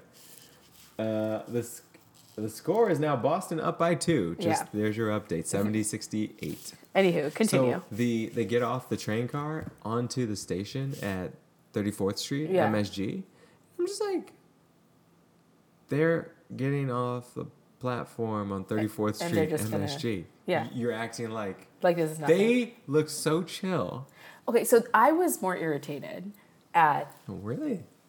No, I wasn't irritated at all with the Cavs. They're doing. I thought it was like really cool that they took the train, that they Yeah. did their thing. I'm like, I'm sure they had security and things like that too. But I'm Yeah. like, cool. And we know New Yorkers. We're pretty chill as Yeah, far as like we don't don't, get care. We like don't get that. started. Like there's a few people that I'm just like, oh my god. Like I saw Lin Manuel Miranda the other day, and I was just Oh, like.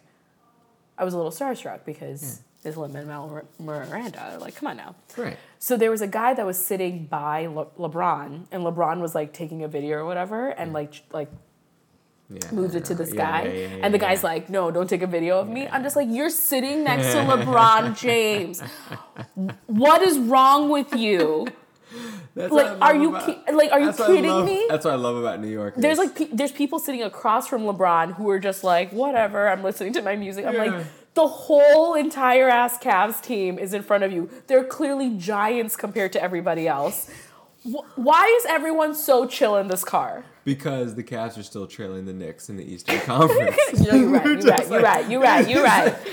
and they're like, he's like, hey, be in this video. That's what I love about New Yorkers. It's like LeBron James, the guy who should protect his profile and like his security while he's out in public, Right. is gonna take a video of you, and you're worried that people who might know you Are are gonna, gonna see, see- you. If I, I was just more irritated, I think I even posted it on our in our Instagram story. Like I'm more mad at the people who are just not, like pretending that the Cavs aren't on. It's like it's like if I was on the L in Chicago Yeah. and the Chicago Bulls just like like Michael Jordan just walked in and sat. what would you do?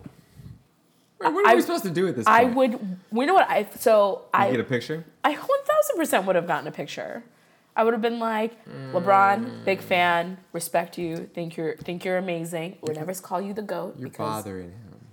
I don't give a crap. Why are you doing this? He's just trying to get to the game. He clearly is entertained by this by doing videos and things too. So he clearly doesn't care that much. Yeah, but he's busy. He's he's like doing videos. I feel go because to it's Kyle part of his Korver. I'll brand. flirt with him a little bit. You know, I'll just He's like married. I can flirt with anybody. Okay. I could do what I homewrecker. want. That's fine. Someone's mean- husband's gonna fall asleep and get his thumbprint on his phone, gonna cause a flight to land. I know, right? This Um, is this. I thought it was really cool that the Cavs showed um, some fiscal responsibility, Yeah. some thriftiness, and saying we're all gonna chip in two seventy five. I, I can imagine the reputation of cheapness that LeBron has. He's Oh probably my like, God, am who's I gonna get reimbursed for this? for this two seventy five. I wonder, like, who bought all of them? Like, like, did they? I think Kyle Korver probably paid. I think it was his idea. I don't know. I don't Whatever know. it was, I, you gotta get the, the MTA card, right? Right, so, like, who got went- one card and then just. you can only do four people, four swipes at a time with one card. Oh, really? Mm-hmm. Hmm. I don't know. Or if I was the MTA person, I'd be like, you can just go right through, because our Knicks are gonna crush you. The Knick, no, but you know what's funny is like people think New York is a sports town. More New Yorkers are not sports fans. Oh, yeah, that's are. true. So it's like you show up with all these seven foot tall guys wearing uniforms. They're like, hey, we're the Cleveland Cavaliers. We're trying to get to MSG. They're like, that's cute. You know, buy an MTA card. And Yeah. there's, you know, like they really do not care. New Yorkers really would not find that interesting. Most of them, but you know, that's cool. I thought that was really neat. And then they get to the game against the Knicks. Mm-hmm. Yes, they did. Porzingis' Knicks. And I mean, that was not. The Cavs looked bad. They were down by 23 at one point. Mm-hmm. Because the Knicks were like giving it to them. They were not nice to the Cavs. Nope. And oh, oh, oh. But that game was contentious because of what happened leading up to that game, Mm-hmm. in which the reporters asked LeBron, "Hey, what's the, you, where did we?" Stop, he's, He's- getting frisky. Yeah. Um, they said, uh, LeBron, you know, how do you feel about Dennis Smith Jr., the rookie for rookie point guard for the Dallas Mavericks? He's having some good games. Mm-hmm. He's like, you want to know what I think? I think you should be a Knick. Should be a New York Knicks. Yep. And like, what do you mean by that? He's like, well, you know, he was ahead of, he was ahead in the draft. They could have. I thought the Knicks were going to take him. Then they passed on him, Mm-hmm. and didn't say anything more than that. Just that the organization probably missed a good opportunity. Right. And then later they asked him, was that a shot at the rookie point guard for the Knicks? Or is he maybe he's a shooting guard? Mm-hmm. Um, Frank Ntilikina. And he's like, oh, I wasn't even thinking about him. That was a shot. I mean, no disrespect to him. I was taking a shot at Phil Jackson for Oh, sure. Oh yeah. A hundred percent. That's what I. That's what I assumed. It was more on Yeah. Phil than it was on the players at the yeah. end of the day. I mean, yeah, Frank's a good player. sense. It's fine. So anyway, the Knicks took issue with that. Yeah. And at one They point, got they got real. Whew. He Heat it. LeBron did a little slam dunk, and then you know on the way down, Frank was gonna pick up the ball, the rookie that was referred Mm-hmm. to previously, and put it in bounds. But there was a little bit of a shoulder in the ribs and a little bit of a scuffle. So what I saw was that LeBron came down and he just became a tree. Yeah, he didn't. He just move. did not move. He just didn't give. He didn't give any way. Like He didn't push, and No. he didn't back up. he's like, I just want you to know, I'm LeBron, motherfucking James. firmly planted in these 15s. right. That's right. He was wearing his 15s. Um, so, like, it wasn't really a scuffle between him and the rookie. It was just kind of like a, Frank looked scared. yeah, he, he was just like, you know what? I'm not gonna, Frank looked scared, but he was also like, I don't appreciate yeah, like, why, like, the, the dissing me in the media. Yeah, there's a little bit of that. So there's the, all of that, but I think what got exciting is that like people thought something was about to go down, and Enes Kanter decides to be like, "Yo, don't fuck with our rookies," and he just ran up to LeBron and did, and LeBron shoved him. No, he didn't. Didn't he shove him? Uh, well, not initially. LeBron shoved somebody. Yes, but not initially. He did shove him, but not initially. Yeah. So first it was just like a very like, are they about to make out? No, it was very romantic. Yeah, it was like, ooh, are they about to? Are they It came about to? LeBron, as we said, was standing just still. He was then- a tree. And then Enes came up, who's only like one inch taller than him, Right. and comes up like real close. chest. They both have their arms at their sides, And he They're was, like, chest to the- chest, and their their cheeks are like touching each other's cheeks, so their like mouths are near their ears. Yeah. and Enes just he's just like looking off into the distance, but speaking very loudly and emphatically into Right. his ear, like. Don't you fucking talk to our rookie. Don't you? And his head's like bobbing and jerking as he's doing it. And LeBron is jawing back at him like, Right. don't fucking get in my ear, Enes Right. Kanter. What is wrong with you? I think he also made mention. LeBron made mention in the press conference beforehand. They asked him about Enes Kanter's comments, and Enes was like, or LeBron said, Enes Kanter. I don't know what's wrong with that dude. you know, and so it just it just went to go to that point of like Enes is live. He is wiry. He is fiery. Right. He wants to defend his teammates. So he came up on LeBron's grill, and after about like two minutes of them doing no two seconds, Yeah. LeBron like pushed him to the side, like Right. get out of my face, man. Yeah. Like, I'm LeBron James. I'm the king. And Enes mentioned that. Like, what do you call yourself? The king, the queen, the princess? Whatever. You don't mess with our rookies like that. right. You don't punk us like that. and of course, LeBron's response was, uh, I'm the king. My wife's the queen. My daughter's a princess. We got it all covered. Don't worry about it.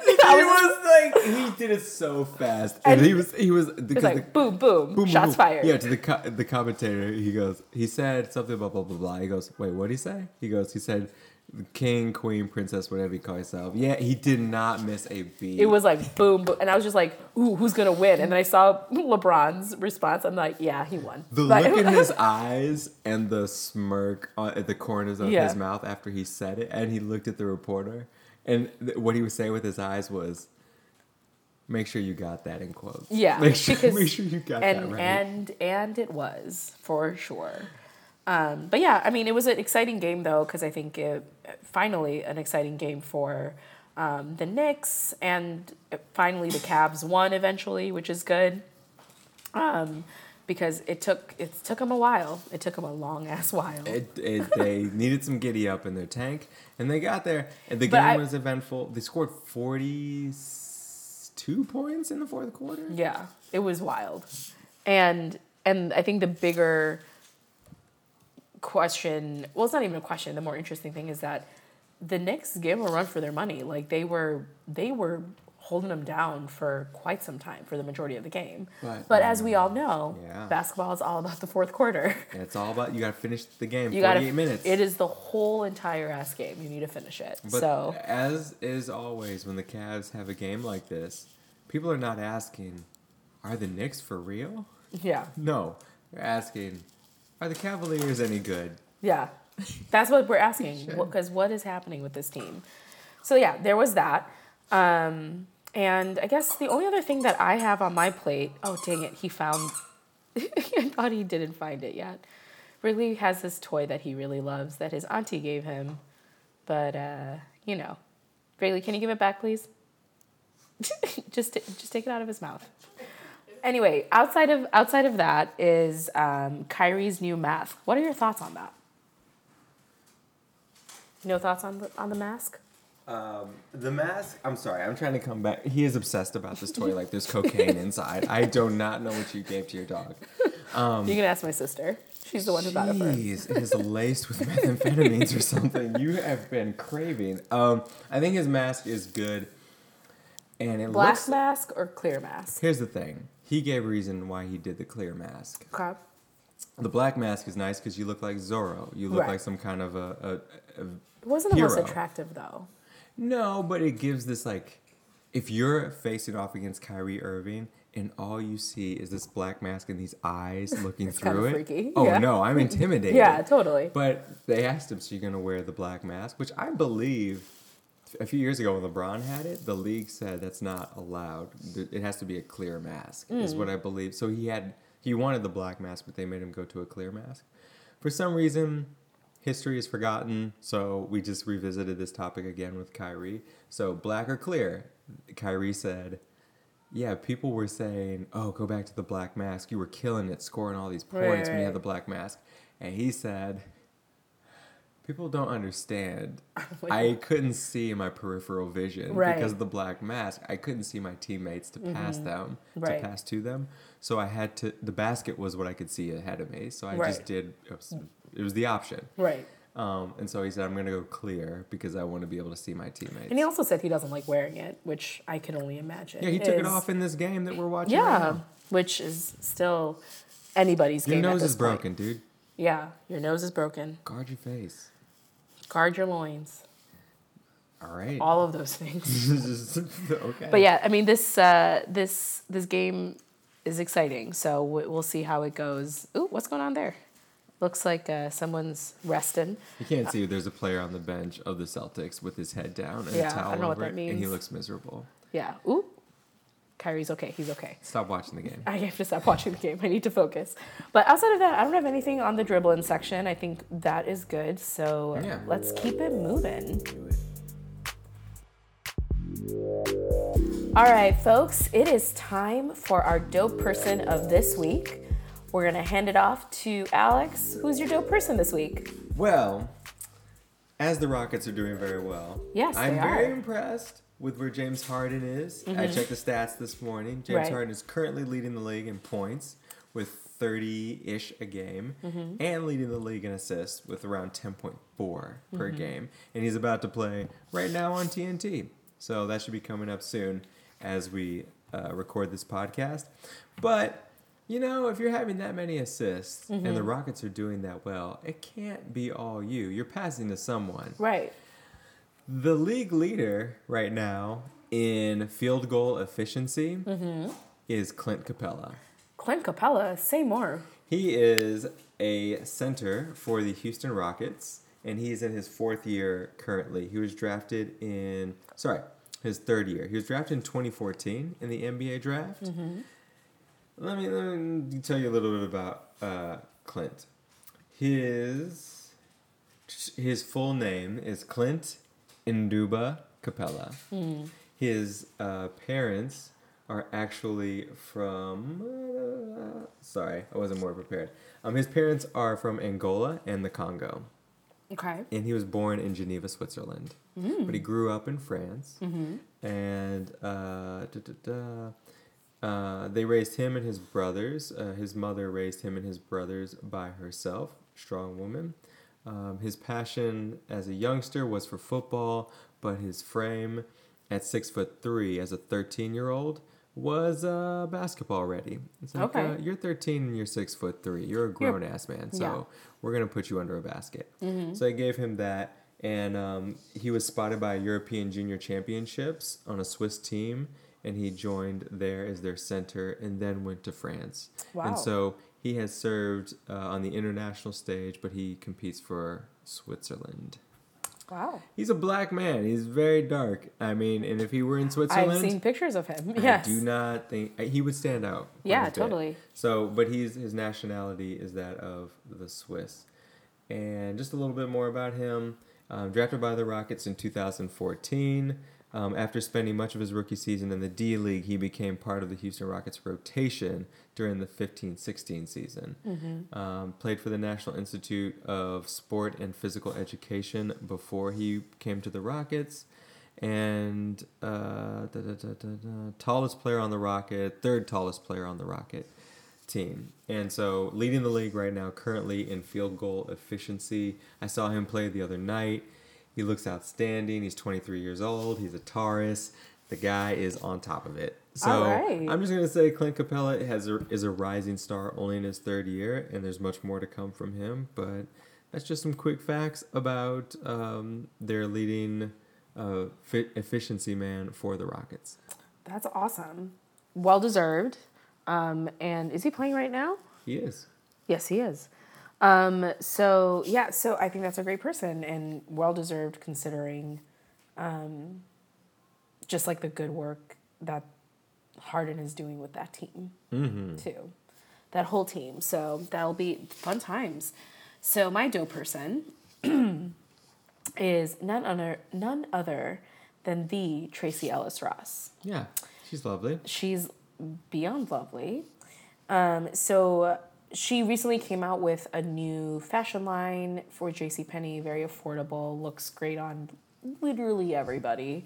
Um, I want to buy everything. Everyone. I- I mean, it's really good clothes, Blake Shelton could wear these clothes. and he would look good. He wouldn't be the sexiest man alive, but he would look good. Okay. Um, but yeah, so she is obviously an incredible woman. She is the she is the daughter of the legendary um, Diana Ross, I've heard of her. um, who you know we all know her um, and think very highly of her talents. Um, so the reason why I picked Tracee is because recently she uh, was honored in Glamour magazine, and she did this amazing speech um, that um, let me see if I can pull it up. Um, it's it's a speech that proves that uh, Tracee Ellis Ross is a life coach you never knew you needed. Um, and she talks about a lot of things, but the main thing she really talks about is this idea of being 45, single, and childless, and how Oh my. and how she's still fulfilled regardless of all of those things because in our society when you're single when you're 45 single and chi- single and childish you have Childish. childless There you go. oh did i say ish You did insult her. oh i'm so sorry she's not childish at all she's blackish Oh yeah, she's on the and she's show. also on the show There you go. um, the speech was incredibly well written as Mm-hmm. far as like she said she was nervous it was really cute um, and she just talks her whole speech is you, there's written versions of it as well as her video version of it Mm-hmm. um, and one of the things that she pointed out that was like that resonated with me was uh, my worth gets diminished as i'm reminded that i have quote unquote failed on the marriage and carriage counts. Me, this bold, liberated, independent woman. I mean, I work out, I eat well, I mostly show up to work on time. I'm a good friend, a solid daughter, a hard worker. My credit is good.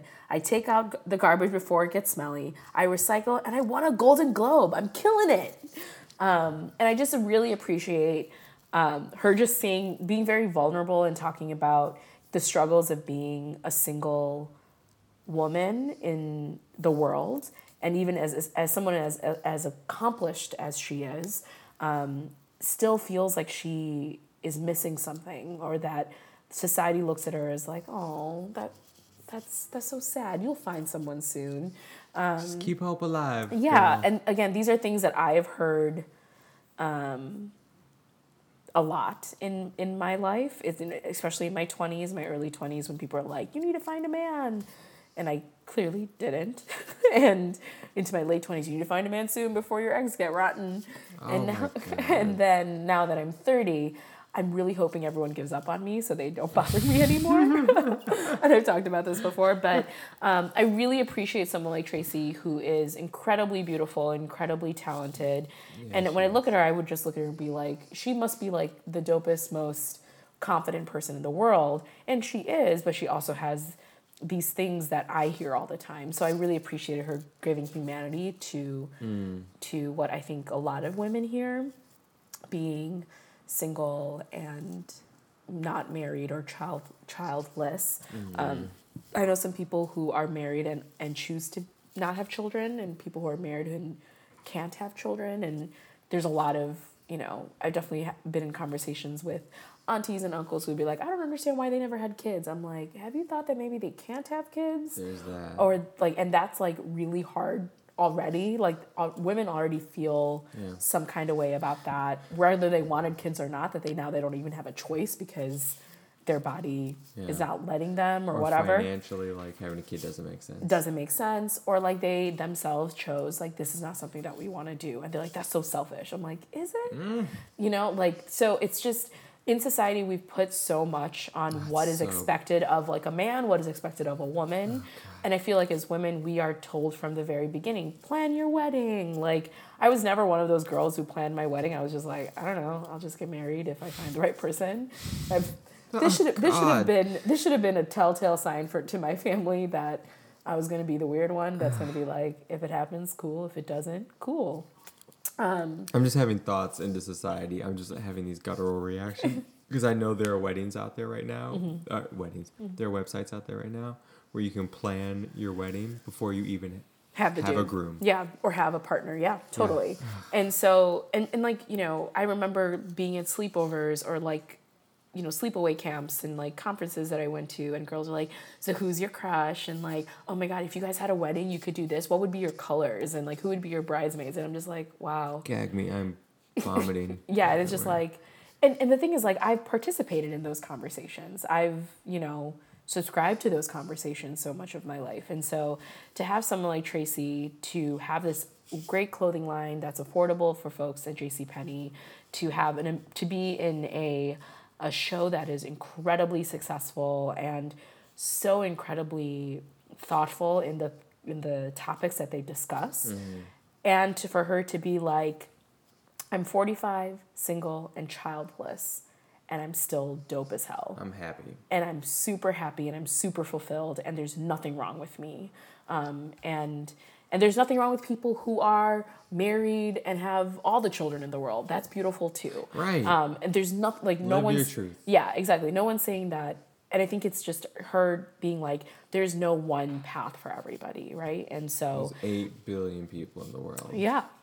And so for me, I, I'm like I look at Tracee and I'm just really inspired by her. Her speech, like especially when I when I watched it, which was which was a couple of days ago. Um, I had a conversation with someone that was not the most um, encouraging kind of a conversation when it came to my singleness and my 30 year old eggs and things of that nature. That's not what they said, but like that was the context of the conversation. And I was like, not feeling great about like my worth, even though I know what my worth is. I know what I'm, I know I'm valuable. I know what I'm, um, I know, I know who I am. I know whose I am. I know, I know my worth. And so to have someone like ever make me doubt that and then watching this was exactly what I needed. It was exactly a season in my life that I was just like, thank you, Tracee, for saying that and reminding me that I'm dope as fuck. Yeah. And so is she. Dope person. So I just wanted to give her that shout out. She is uh she's a role model, right? Totally. And so we're here talking about her because of the example she sets.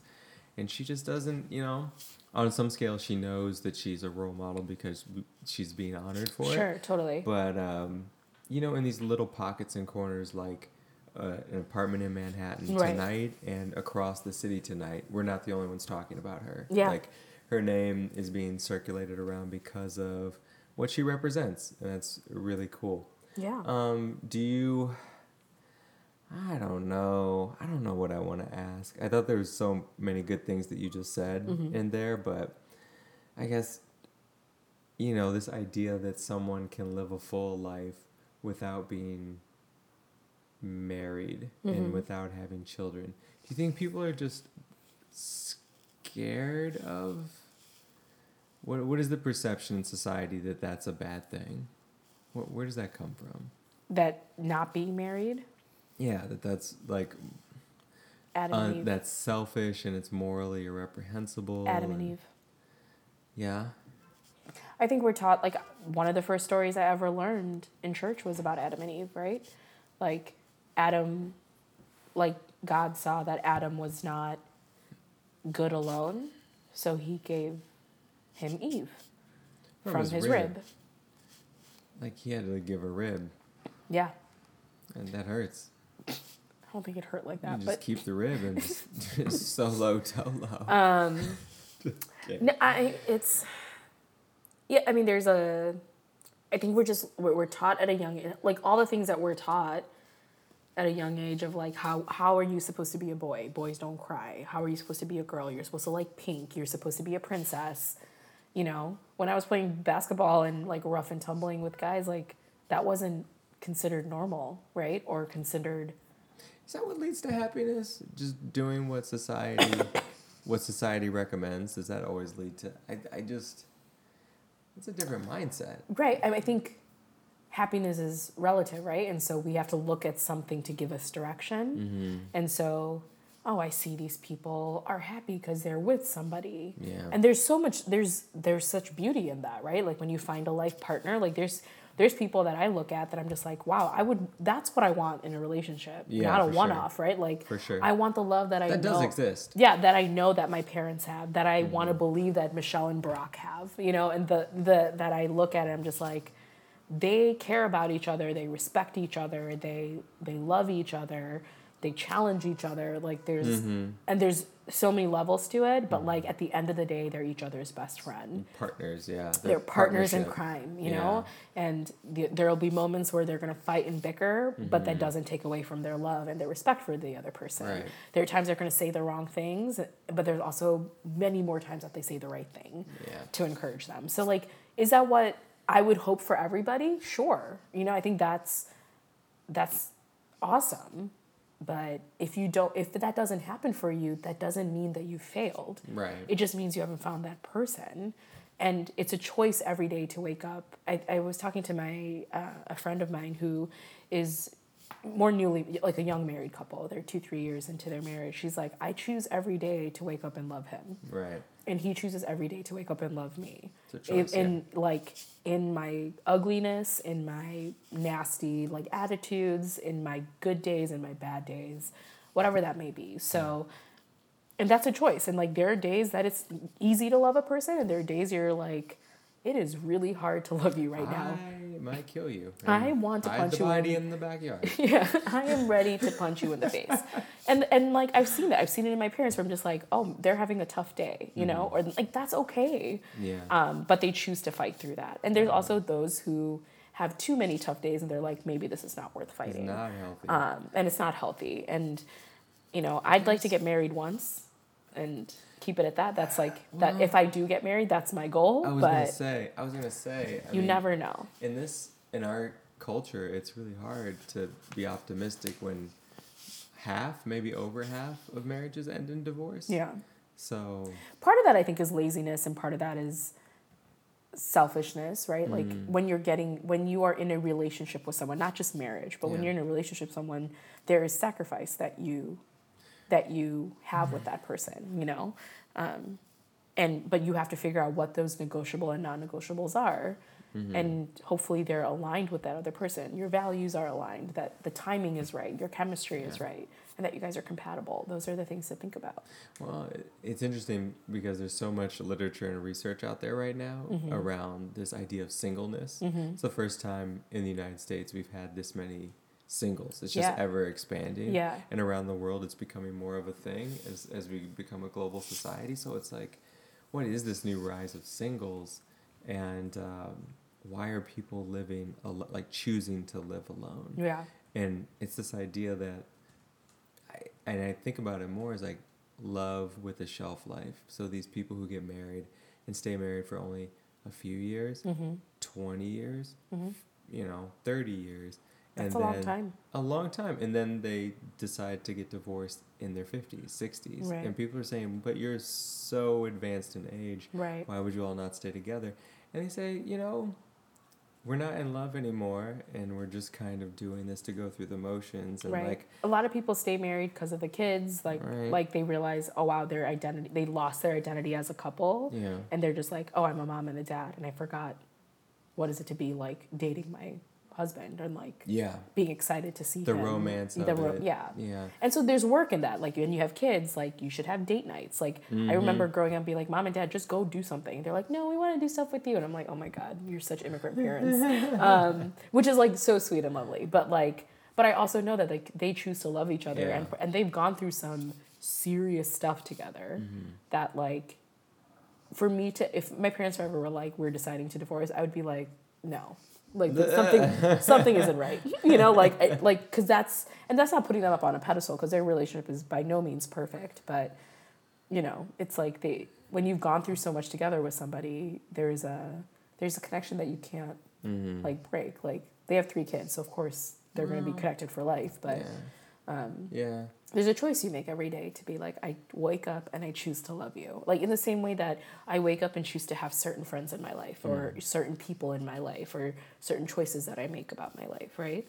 So i mean that's something that i've been thinking about too. Like i'm just like but I also I also think it's this idea that conformity is safe and conformity of the group validates your own life choices, Mhm. right? totally. So if if you as a person buy into the idea that what is right and what is healthy for you and for society is to get institutionally married, Mhm. wed legally Mhm. versus living together Right. out of wedlock. and there's also like religious reasons there's a lot of people who are like you know i'm not going to live with someone unless i'm married with to them like Mhm. there's that and there's nothing wrong with that either Right, Like, sure. there's- There's, no value judgments in any of this, Right. but if you decide that you're going to marry into the institution, um, to go into the institution of marriage with someone, then have kids, Mhm. live together, have the house, have the car, do the job, and then retire, and that's the definition of success, then that works for you, Right. and it's a pretty easy blueprint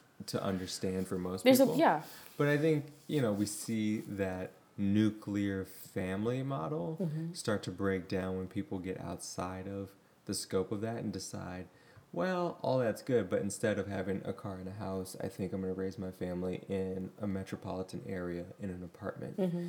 It's like, don't you want to own a home instead of, no, I think I want to own an apartment Yeah. or lease it or rent it for a while, Mhm. and that might make sense for where someone is in their their uh, life, or being a couple who does not have kids, Right. but you're both educators, you're both teachers, Right. and you work with kids. You have like classroom. thousands of kids. thousands of kids, and then in the summers you have off and you travel around the country, Right. and that's something that brings you both joy. I don't think that's selfish to not have children hmm because they like to be the educators for a bunch of people's kids. Right.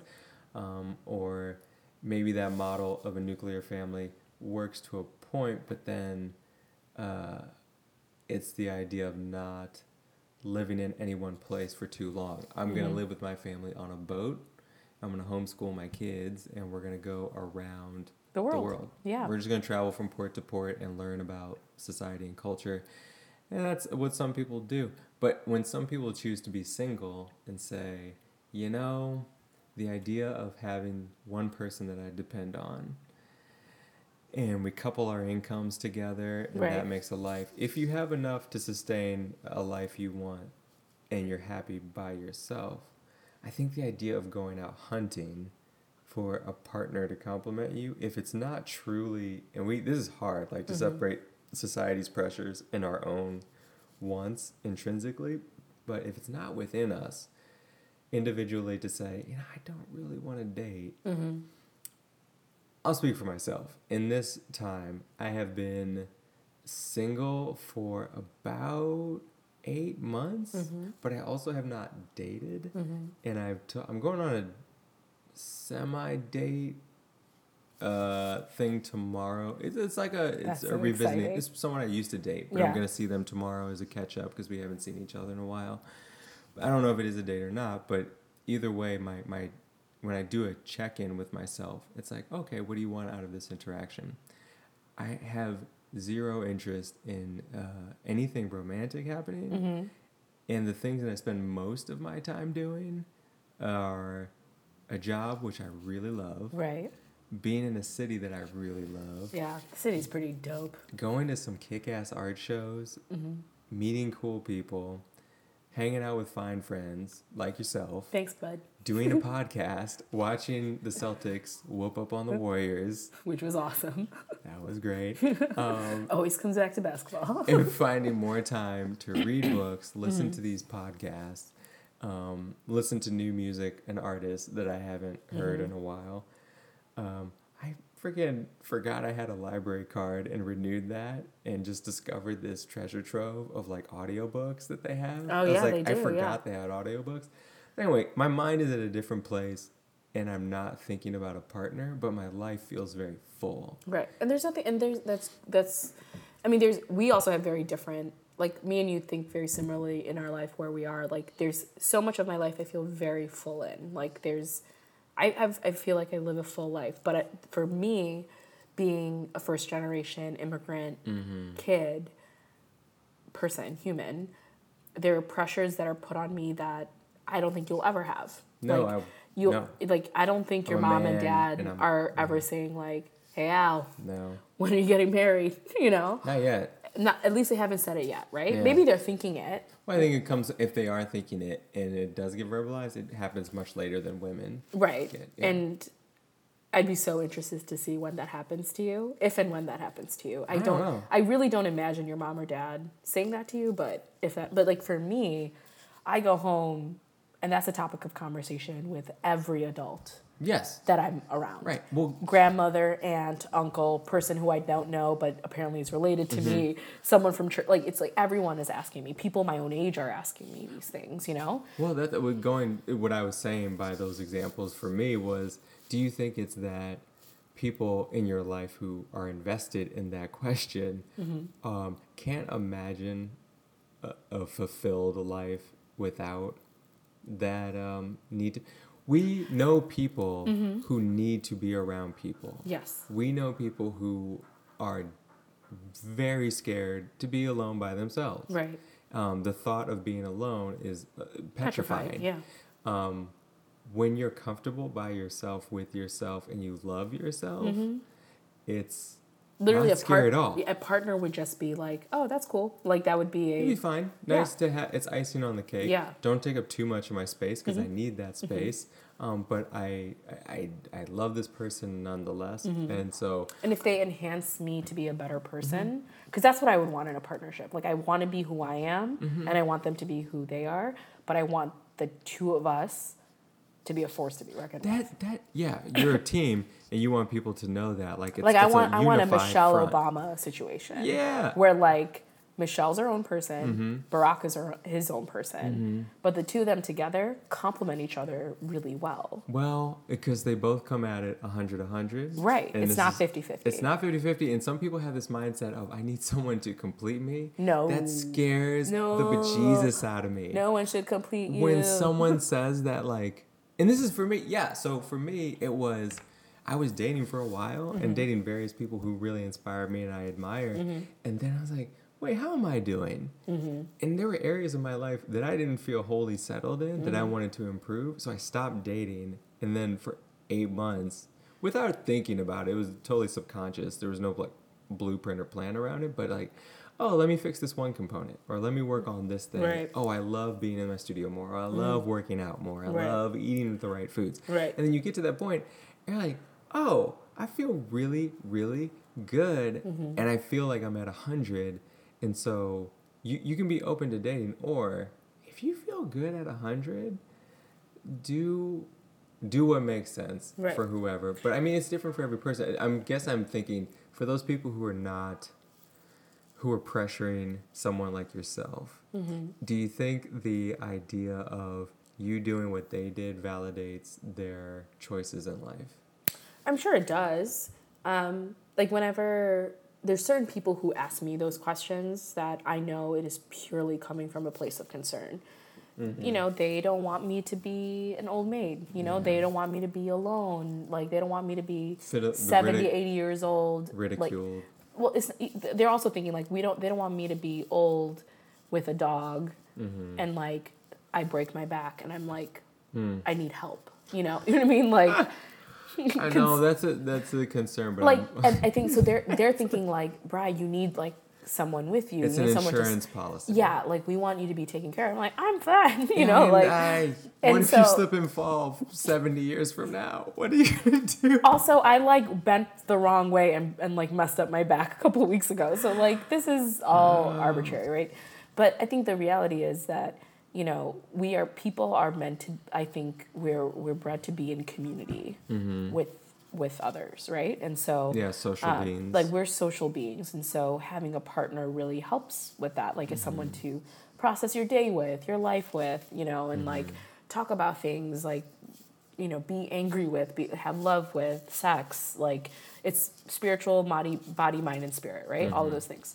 Um, so I think when people are concerned, I think there's a piece of it is validating their own choices, but I think another piece of it is also some of it is like they genuinely like this is what they know, and so this is what they're like. I'm concerned because I know that you should be thinking about being with somebody. So this is what mm-hmm. I'm telling you as someone who cares for you.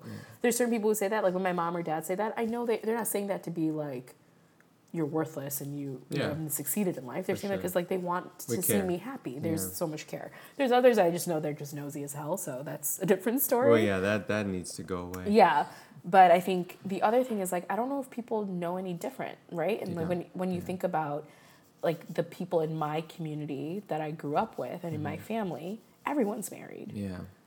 There's no one in my family that's divorced. Mm-hmm.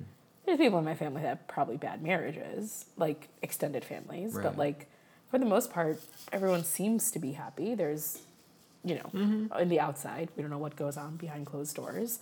Um, I can only speak for what I what I see in my parents' relationship, but even even then, behind closed doors, they could be struggling with things that I don't know about. Right. Sure. Um, So I think when you only have seen people be married Mm-hmm. at by 25 yeah. women and you're 30 and it doesn't look like you're getting married anytime soon and all your younger cousins are getting married like it gets kind of people are like stressed out and think that your parents are all depressed. And I'm like, my parents are just fine. like Yeah. they they are they are golden. Yeah, they seem like very happy people all the time. Um, Yeah, and so, but it's just it's. I think when you just don't know any better, that Mm-hmm. you just think this is what you like. It's this it's same thing back coming like circling back to Tracee.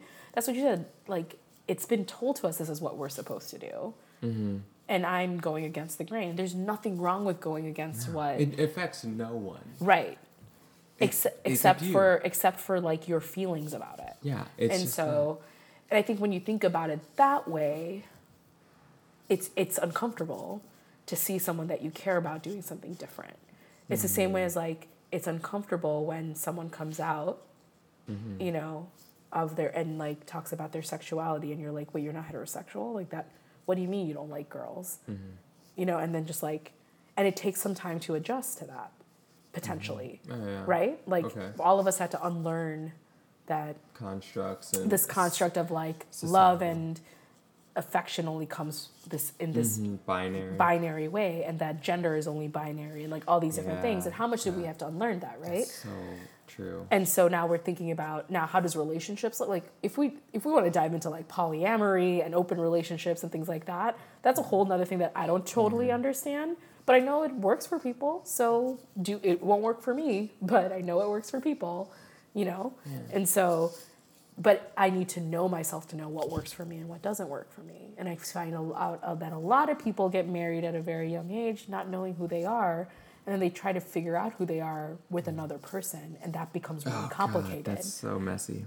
and it's, unless you're able to dance with that together you know? Like my parents got married in their late 20s and i'm glad they did because i think that's why they're good for each other because they both know who they were before they got together Yeah. and of course you still need to learn who you are with another person involved because i think that's normal Yeah, you get to bounce off your uh, your emotions, your Mhm. idiosyncrasies, your Right. ideas with someone who gets to watch you develop over time in Mhm. real space. And Yeah. like, okay, I can see how I'm being perceived. right This is back and forth Right. exchange. And there's a trust right like when you tell me if you're my partner and you're like bry ugh, like this is this is something Mhm. about you that you need to work on there's a Mhm. trust in you that i have of like oh this is my partner and he's telling me these Mhm. things and he's not saying this just to be malicious he's saying this They want what's best for you. they want what's best for me Yeah. um, and so like but that takes time to get there it For takes sure. getting to know someone all these different things and sometimes you you find that in a person and sometimes you find and you date them for a while and they give you that you learn a lot from them they learn a lot from you and you get married and have kids and that's wonderful sometimes you don't sometimes you find that in a person and you just realize this was there was a reason and a season for this relationship and that was Mhm. it Yeah. um, and that's fine too There's so many wonderful people in the world. I mean, it's hard to limit. Some people really believe that monogamy is a thing for people. I do Mm-hmm. not. It's Mhm. not. I mean, I'm not saying I could go into an open relationship. I might struggle with that emotionally. Mm-hmm. And time wise, it's just hard to have yeah that many people Too much on brain your space. docket. Too I much brain barely space. juggle one. Um, but it's it's some people feel like humans are wired to be monogamous, and I mean, science will tell you we are not. Like Mm-hmm. Right. it's an institutional imposition Mhm. for sure. We're not penguins. We're Nope. not walking around like this. Like or lobsters or lobsters. Yeah, no, that's a that's a biological wiring that we don't have. But I think It's a choice to be monogamous. It's you a have to choose every day to be monogamous. I think in terms of where we are today with social media, it's changed so much of the landscape of what Mhm. relationships look like. I mean, besides dating apps, which just throw variety in your face. Mm-hmm.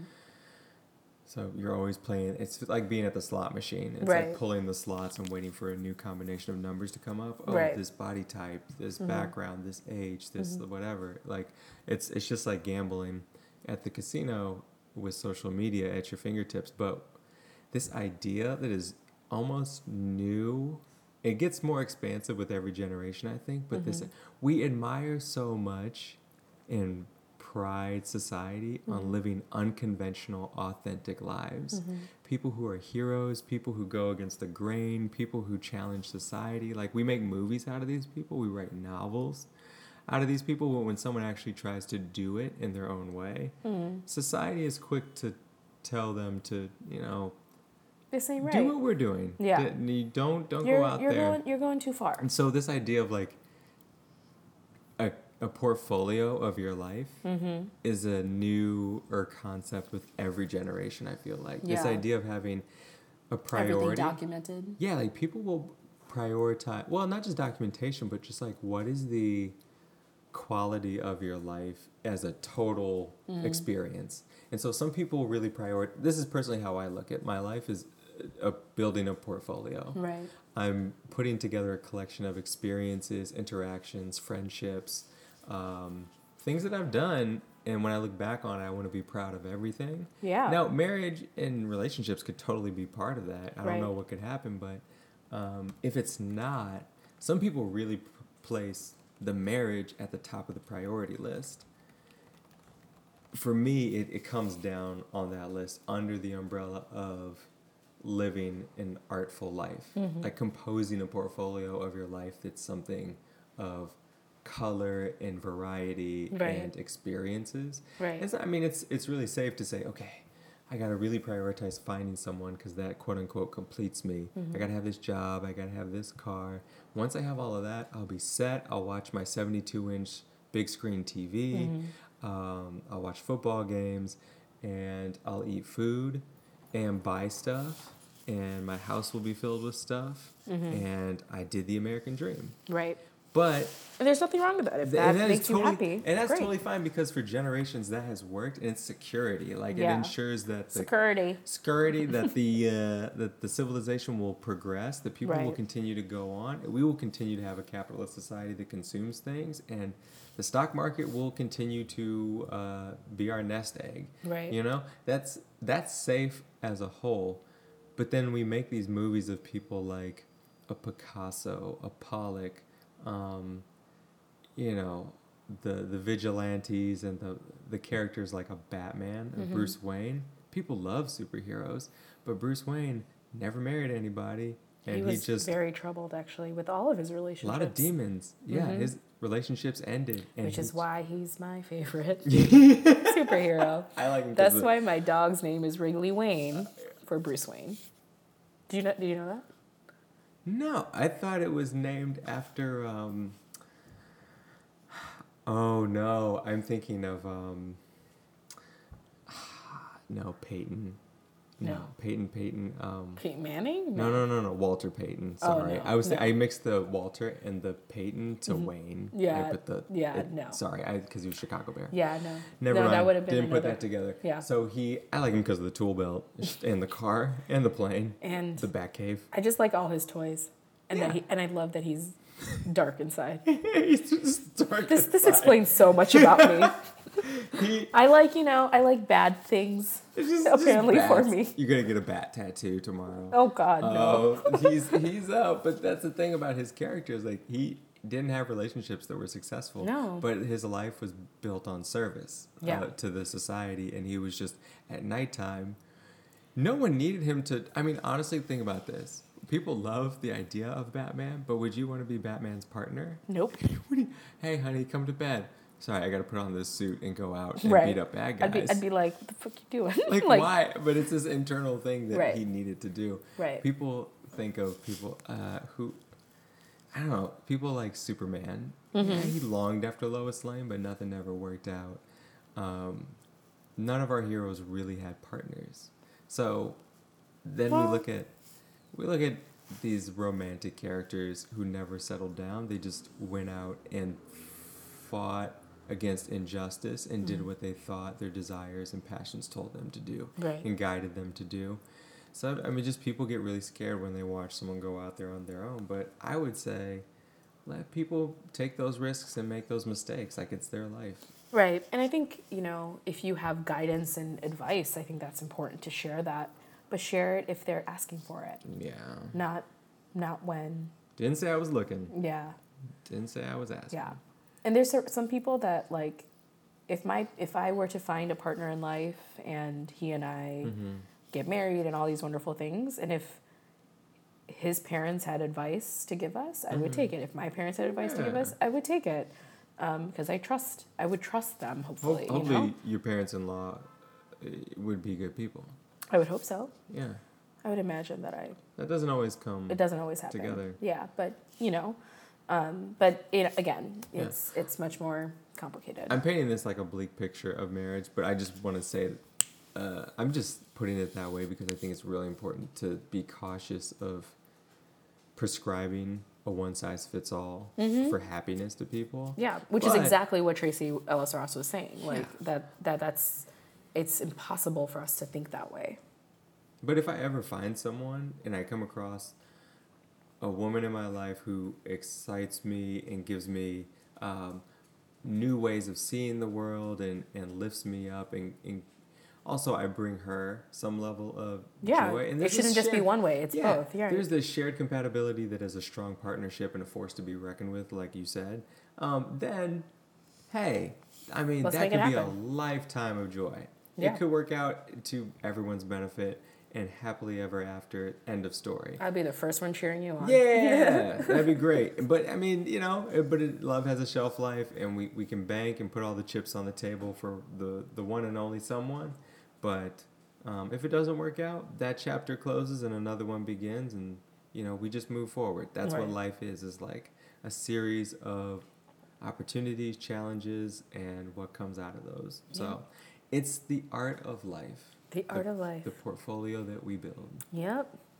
All right. Great, dope person. I know. It made us think about some some heavy things. Well, it's not heavy. It's some life things that Being we all we all may encounter. Yeah, So man. it was a lovely 23rd episode of of Dabblin' Dribblin'. Uh, make sure you follow us, subscribe to us, tell us how we're doing, um, and we'll catch you next week. Catch you later. See ya.